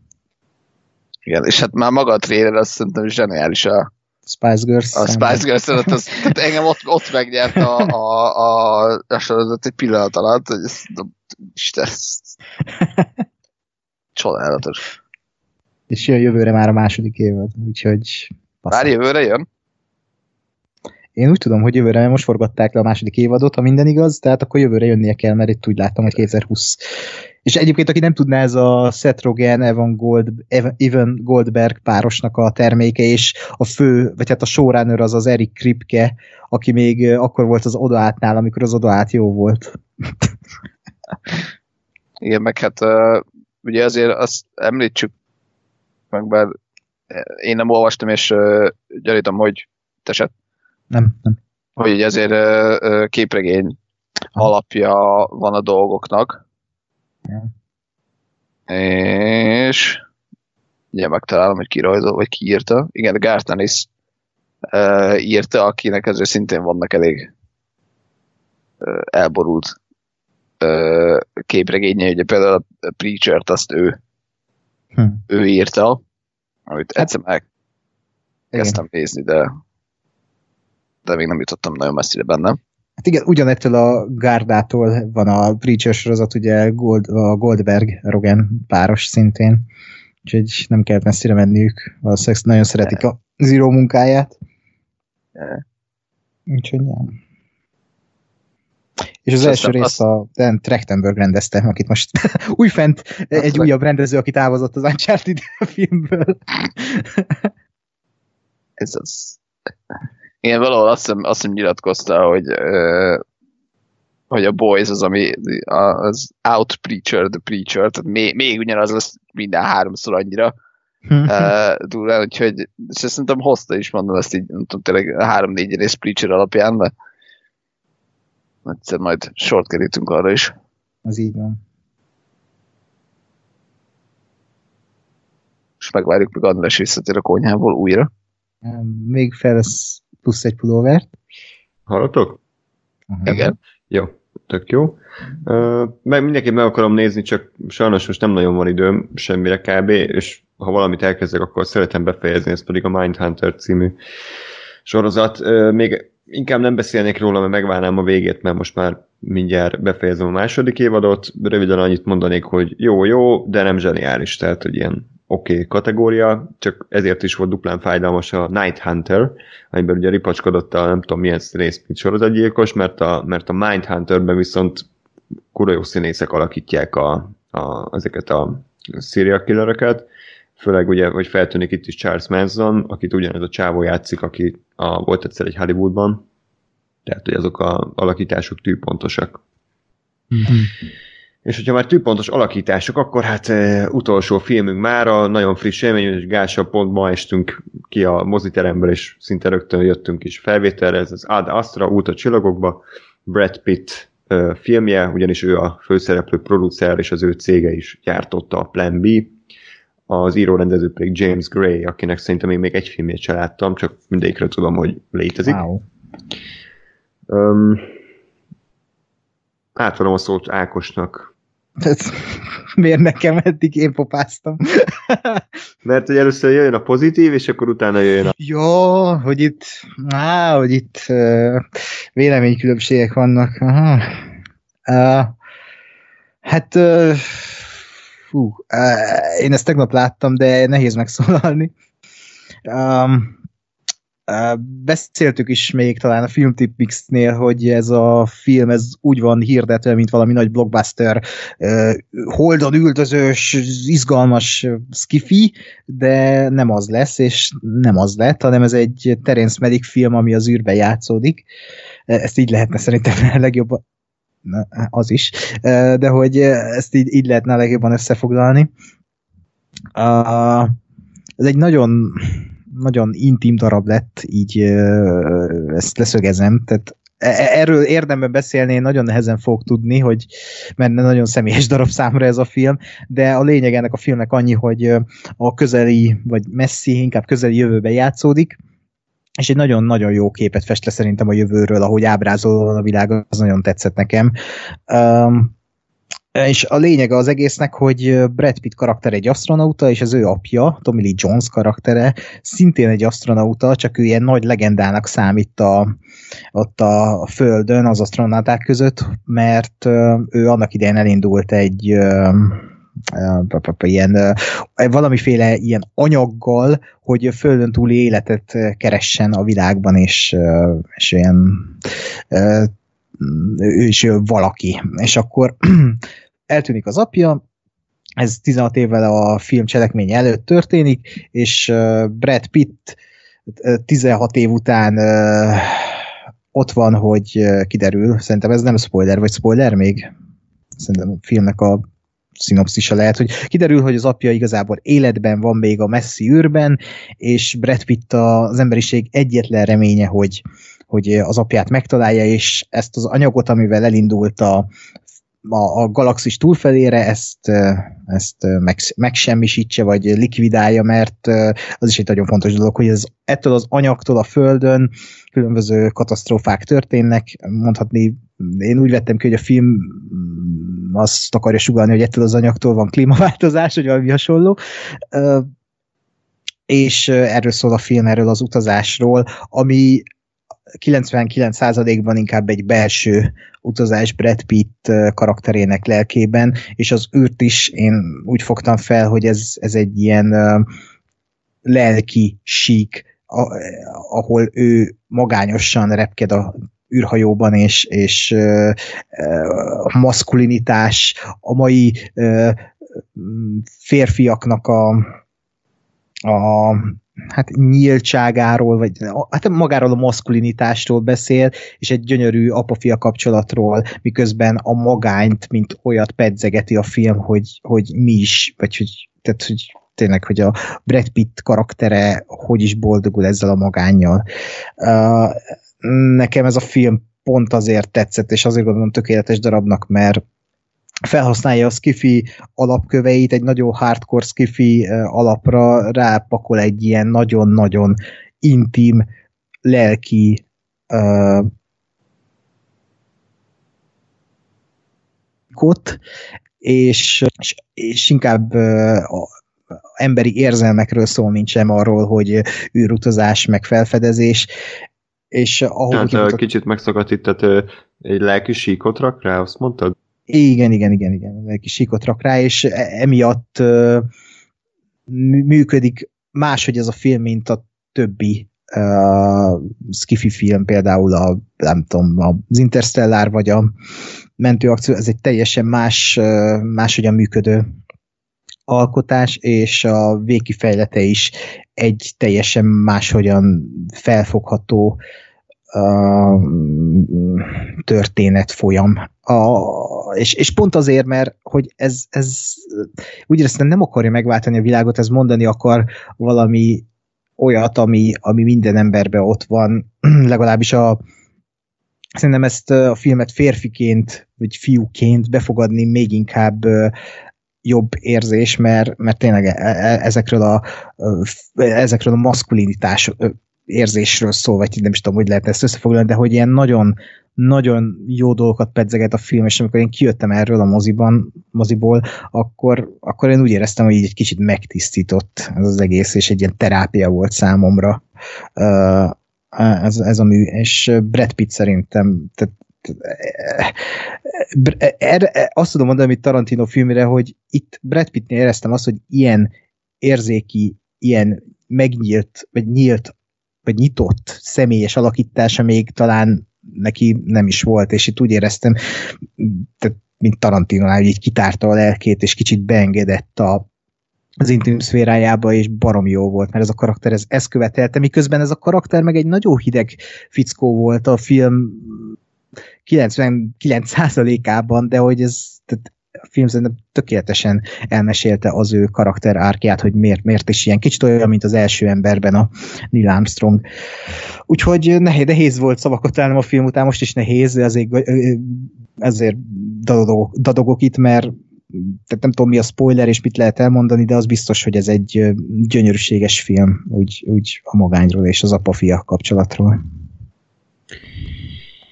Hát spoiler az nincs, mert ugye tehát mi kérjük az adás elején, hogy spoileres, tehát aki, aki nem látta, az nyugodtan nézze meg, és akkor hallgasson meg minket. Én Igen, a végén elpusztul a föld, és újraépítik a végén. Igen, igen. Megjön Thanos, csettint egyet, és, és vége. Ö, Egyiket egyetértek De nagyjából mivel azzal. jön meg Thanos egy Opellel? Ja. Ezt rakjuk össze. Ja, Értettem. Ja, Én még nem, de majd egyszer megért. Majd, ha nagy leszek, megért. Szóval egyébként azt, amit elmondtál, azt én aláírom, tényleg ez egy, ez egy értékelendő film olyan szempontból, hogy nem egy, nem egy sablon commerce alkotást láthatunk, amiben Brad Pitt különböző akciójelentek segítségével dupla pisztolyos vetődésekkel és, és űrve, űrverekedésekkel jut el az apjához. Egyébként ezek mind megtörténnek, kivéve a dupla pisztoly, de hogy, hogy az egész tényleg inkább egy belső utazásról szól. Ahogy mondtam azt hiszem a Filmtechnics-ben, ez hasonlít egyébként nagyon a Kapcsolat című filmre. Nem tudom, azt láttátok el Jodie Foster Aha. főszereplésével. Nekem az jobban tetszett egyébként, mint ez. De ugyanis ezzel egy nagy bajom volt, hogy hát ez egy amerikai művészfilm, és ennek megvan az a hátránya, hogy ez a rohadt narráció, ez mindent elmond. De konkrétan mindent. Tehát, hogy ki mondja azt, hogy éppen mit gondol a karakter, ki mondja azt, hogy mit gondol a másik karakter, ki mondja azt, hogy éppen mi történik, ki mondja azt, hogy éppen mit, hogy, hogy mi történt, és ki mondja azt, hogy mi a film üzenete. Tehát mindent elnarrál nekem a Brad Pitt, és, és úgy érzem, hogy erre nem volt szükség, tehát hogy a, azért annyira nem bonyolult a filmnek a szimbolikája, hogy, hogy szükség legyen erre. De szerintem a, a James Gray az, az vagy nem volt biztos a dolgában, vagy ezek ilyen utólag berakott narrációk, mert azt tudjuk, hogy ez a film már igen régóta kész van, vagy dobozban van, meg voltak azért problémák, tehát lehet, hogy a tesztvetítéseken nem voltak elégedettek a nézők a filmet, túl elvont volt, ezért berakták ezt a narrációt. Nem tudom, az biztos, hogy sokszor kizökkentett. Amikor éppen egy épp, éppen a film hangulatát próbáltam ugye magamévá tenni, hogy suhanunk az űrön keresztül gyönyörű totálokkal és, és fantasztikus zenével, és akkor elkezd monologizálni a Brad Pitt arról, hogy mit érez, tehát hogy e- ez, erre nekem nem volt szükségem. De érdekes. Mert én meg Én- pont azt éreztem, pont azt éreztem, hogy ez így, hogy általában a narráció, ugye azt szokták mondani, hogy az egy ilyen a filmnek, a forgatókönyvírásnak a legrondább dolga, ha narráció van benne, és, és pont azt éreztem, hogy ebben a filmben mennyire jó a narráció, tehát pont az ellenkezőjét, mint amit te érzel. Hát szerintem a világ legjobb narráció az a Harcosok klubjában van. Tehát ott, Mhm. ott zseniális.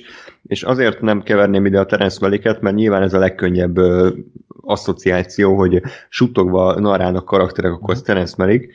Csak Maliknél sose ennyire nyíltan és egyértelműen fogalmaznak, Mhm. hanem ott mindig inkább ilyen lírai, mintha egy költeményeket olvasnának fel, vagy egy-két szót mondanak csak. Tehát, hogy azok inkább ilyen, mint amikor, a, amikor éppen már majdnem elalszotok, van ez az állapot, és akkor kicsit így a, a, az ébrenlét és az állam között így, így, így szállnak a gondolatok a fejetekben, na az olyasmi a Terence Malick monológ. Itt tényleg olyan, mintha felolvasná a Brad Pitt a filmnek a mondani valóját. Ez, mondom, nem biztos, hogy, hogy hatalmas hiba, engem se dobott ki teljesen a filmből, csak azt éreztem, hogy csomószor indokolatlan. Ö, ezen kívül igen, tényleg jó ez a belső utazás. Nekem az a bajom, hogy kicsit már unom ezt az apa-fia konfliktust. Tehát, hogy már hanyadik olyan filmet meg sorozatot látjuk, ami arról szól, hogy az apa magára hagyta a gyermekét. Én azt érzem, hogy mostanában ez egy ilyen egyszerű sablon, amihez az írók fordulnak, és akkor így könnyű megmagyarázni a karaktereket. De sajnos nem jutnak példák az eszembe, de és ebben talán a hallgatók tudnának nekem segíteni, de úgy érzem, hogy a Marvel filmek nagy része is ezt ráncigált elő mindig sok tévésorozat, trónok harca. Tehát, hogy nagyon sokszor előkerül az, hogy a, az apák bűnei, azok tovább öröklődnek a fiúra. És hogy oké, okay, ez egy nagyon jó ötlet, tényleg íróilag zseniális, csak hogyha minden második film erről szól, az egy idő után már, már nem tud érdekelni. Öm, és még az az utolsó kis bajom a filmmel, hogy igazából nem talált ki semmi újat. Tehát, hogy elmesélte az apokalipszis mostnak a történetét, kicsit lassabban, kicsit vontatottabban, de ugyanakkor nagyon hangulatos megvalósításban, de nem láttam benne új skifi koncepciót, nem láttam olyan filmes megoldásokat, amik korábban nem történtek volna meg. Sajnos a narráció miatt ez a, ez az érzelmi kapott se tudott nekem működni teljesen. Minden jó volt, tehát semmi se volt rossz, csak, csak nem, nem tudott sajnos eljutni arra a szintre, mint Ákosnak eljutott, tehát nem, nem született meg ez a, ez a szerelem a film és köztem, hanem mm. csak egy ilyen elégedett bólintással ö, nyugtáztam a végén, hogy örülök, hogy Hollywoodban még készülnek ilyen filmek, amik nem arról szólnak, hogy hány CGI robbanás ö, van, meg hogy hány, mit tudom én, falon ugrik át a Dwayne Johnson, hanem hogy egy ember utadása a saját lelkébe. És ez értékelendő és becsülendő. Uh-huh. Én, én nagyságrendileg ugyanezt gondolom. Nekem egyébként pont ez, a, ez az egész apafia vonal, ez gyakorlatilag tök fölöslegesnek éreztem. Ö, mert, mert azért annyira erős, tehát hogy szerintem a film az, az sokkal inkább azt akarta kimondani, amit ugye a végén kimondott, hogy, hogy figyelj oda arra, akik körülötted vannak, mert hogy ezek sokkal fontosabbak, és hogy de, de, de. Ö, és ugye ehhez egy kvázi eszköz volt az, hogy neki el kellett mennie ugye a, a naprendszernek gyakorlatilag a túlsó végébe, hogy erre rájöjjön. Ami egyébként megint csak mint, mint motivú, megint csak nem egy újdonság. És ugye ehhez, hát egy gyakorlatilag kapóra jött az, hogy jó, hát akkor legyen az apja az, aki miatt el kell, el kell mennie, még fél órát rá lehet tenni a játékidőre, stb. stb. kicsit kevesebbet kell gondolkodni, de hogy önmagában a, az apa figurának, meg az apa vonalnak én nem nagyon éreztem, hogy ennél több ö, funkciója lett volna. Ö, és közben meg mégis csak ez, a, ez, a, a, ez volt a játékidőnek a nagyobb, nagy százaléka, vagy a legnagyobb százaléka, hogy az apád így, meg az apád úgy, és, és egy kicsit emiatt nekem ilyen kettős érzésem volt, hogy, hogy jó, jó, abból nézem a legtöbbet, ami mondjuk a legkevésbé számít. Hát azért... jó megcsinált. De figyelj, tehát, hogy, hogy eh. onnan bele lehet magyarázni a, a, a, az apa-fiú kapcsolatot, vagy hát ott van nyilván az apa-fiú kapcsolat, de hogy szerintem azért önmagában a film az elsősorban nem arról szól, hanem, hát, hanem vagy a vég, vége következtetés. Jó, de... azt, azt igen, de... Csak tudod, tehát ha, ha úgy vesszük, és úgy vesszük, mert ez a film, hogy ez egy belső utazás, és a Brad Pitt lelkét látjuk végig, és az ő jelleme és lelke pont azért olyan, amilyen, mert az apja annak idején ott hagyta a picsába.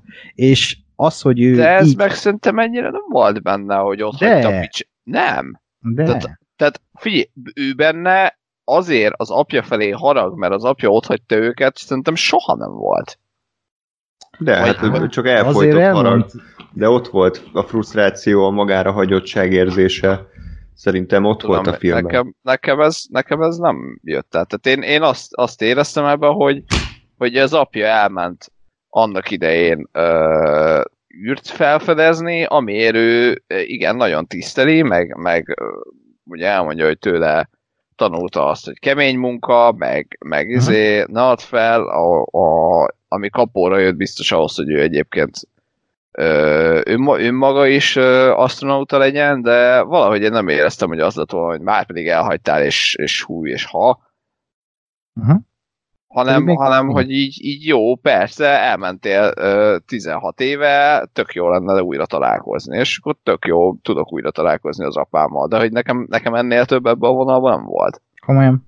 Pedig még szerintem a András egyik kedvenc narrációjában ki is mondja, hogy nem akarok olyan lenni, mint az apám, és én tök, még tehát, végig ott volt tényleg ez a frusztráltság, hogy, hogy tehát van, volt valamiféle ilyen ellenszenva az apja iránt, és én végig azt éreztem, hogy, hogy ő persze tiszteli, vagy szereti az apját, de hogy azért tehát az, az, hogy elhagyja, az végig kíséri a Brad Pitt karakterét, és azért mondom, hogy az egész filmet átszövi ez a fajta kapcsolat, mert Brad Pitt nem hiába olyan ebben a filmben, hogy, hogy ilyen nagyon hideg, nagyon tehát így eltaszít mindenkit magától, mert, mert olyan, mint az apja, és tényleg a film vége az az, hogy elengedi az apját, rájön arra, hogy Um, így, hogy mindenkit eltol, így lesz olyan, mint az apja, és uh, ismét András kedvenc narrációjában elmondja, hogy, hogy uh, igazából uh, az életet kereste az apja, de a, de az végelőtte volt. És akkor, hogy Brad Pitt a legvégén, amikor Liv Tyler-t megpillantja a kávézóban, akkor így elmosolyodik, és annyi elég, hogy tud, hogy ő nem olyan, mint az apja. Ő észreveszi, aztán maga körül az embereket. És szerintem ez, hmm. erről szólt az egész film, egy ilyen, nem, tényleg egy ilyen kicsit olyan volt, mint az Odüsszeje. Hmm. Ha már bölcsészkedünk, akkor Na, be lehet magyarázni a, az emberiségnek ugye a hozzáállását a, a földön kívüli élethez. Tehát, hogy a, itt is rájön a magány, hogy, hogy, hogy nem lehet, hogy egyedül vagyunk itt az univerzumban, hanem minden áron azon dolgozunk, hogy, hogy, hogy találjunk valami kapcsolatot a, földön Igen. kívüli élettel, és amikor megkapjuk a választ a nagy kérdésre, hogy van-e, és a válasz az, hogy nincs, na akkor mi lesz? És ez a film ezt mutatja be szerintem hmm. nagyon szépen a, a fináléval, hogy, hogy el kell engednünk a, a Tommy Jones, hogy repüljön el az űrbe, és akkor majd találkoznak a George Clooney-val, aki éppen a székében ül, vacséznak egyet, meg az Alien királynővel. A Matt is jön. Lesz egy ilyen spin-off, a halálos iramon spin-off, hogy a Tommy Lee Jones, meg a George Clooney, meg az Alien királynő. De ennyi csak egy elrepülnek egy és integetnek. Hello! Igen. De a Matt Damon is kirepült az űrbe az Interstellárba. Tényleg, igen, igen. Oceans. ja, meg a, a izé is, nem? A Chris Hemsworth a Star Trek 1-ben, vagy ő csak felrobbant? Szerintem csak felrobbant. Csak, csak felrobbant. Neki csak a, csak. a, a jobb karja repül az űrben.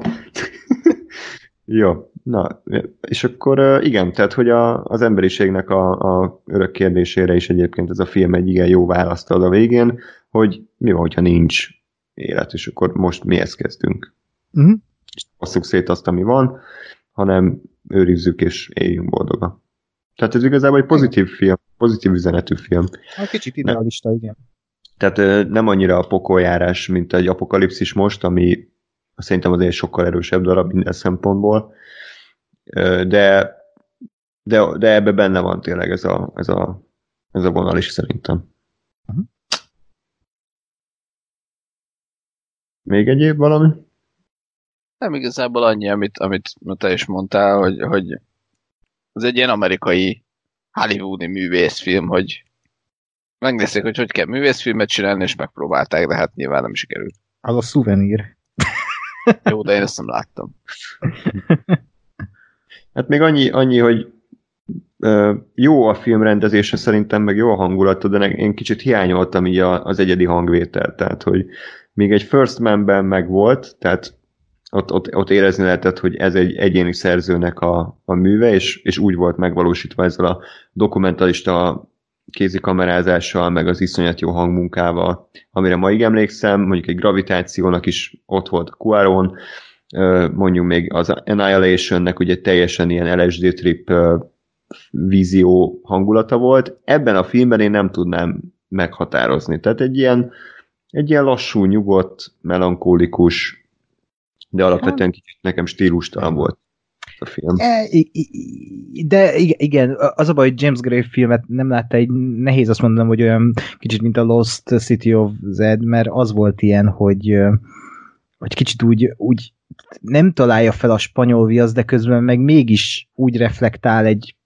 egy például ott a kaland filmes műfajra, hogy így kicsit más, de ezt már láttad, de valahogy úgy kiforgatja az egészet, és itt is úgy éreztem, hogy a jól bejáratott uh, sablonokat nyomja rendezői uh, kézjegyeket, de, de közben meg amit átad, és ahogyan például ezt a, tehát ezt a, az, hogy ezt a magányt, hogy az űrben mennyire magányos az ember, lehet azt mondani, hogy ezt más film is átadta, de, de én először éreztem úgy, hogy ilyen, mint ilyen intim dolog.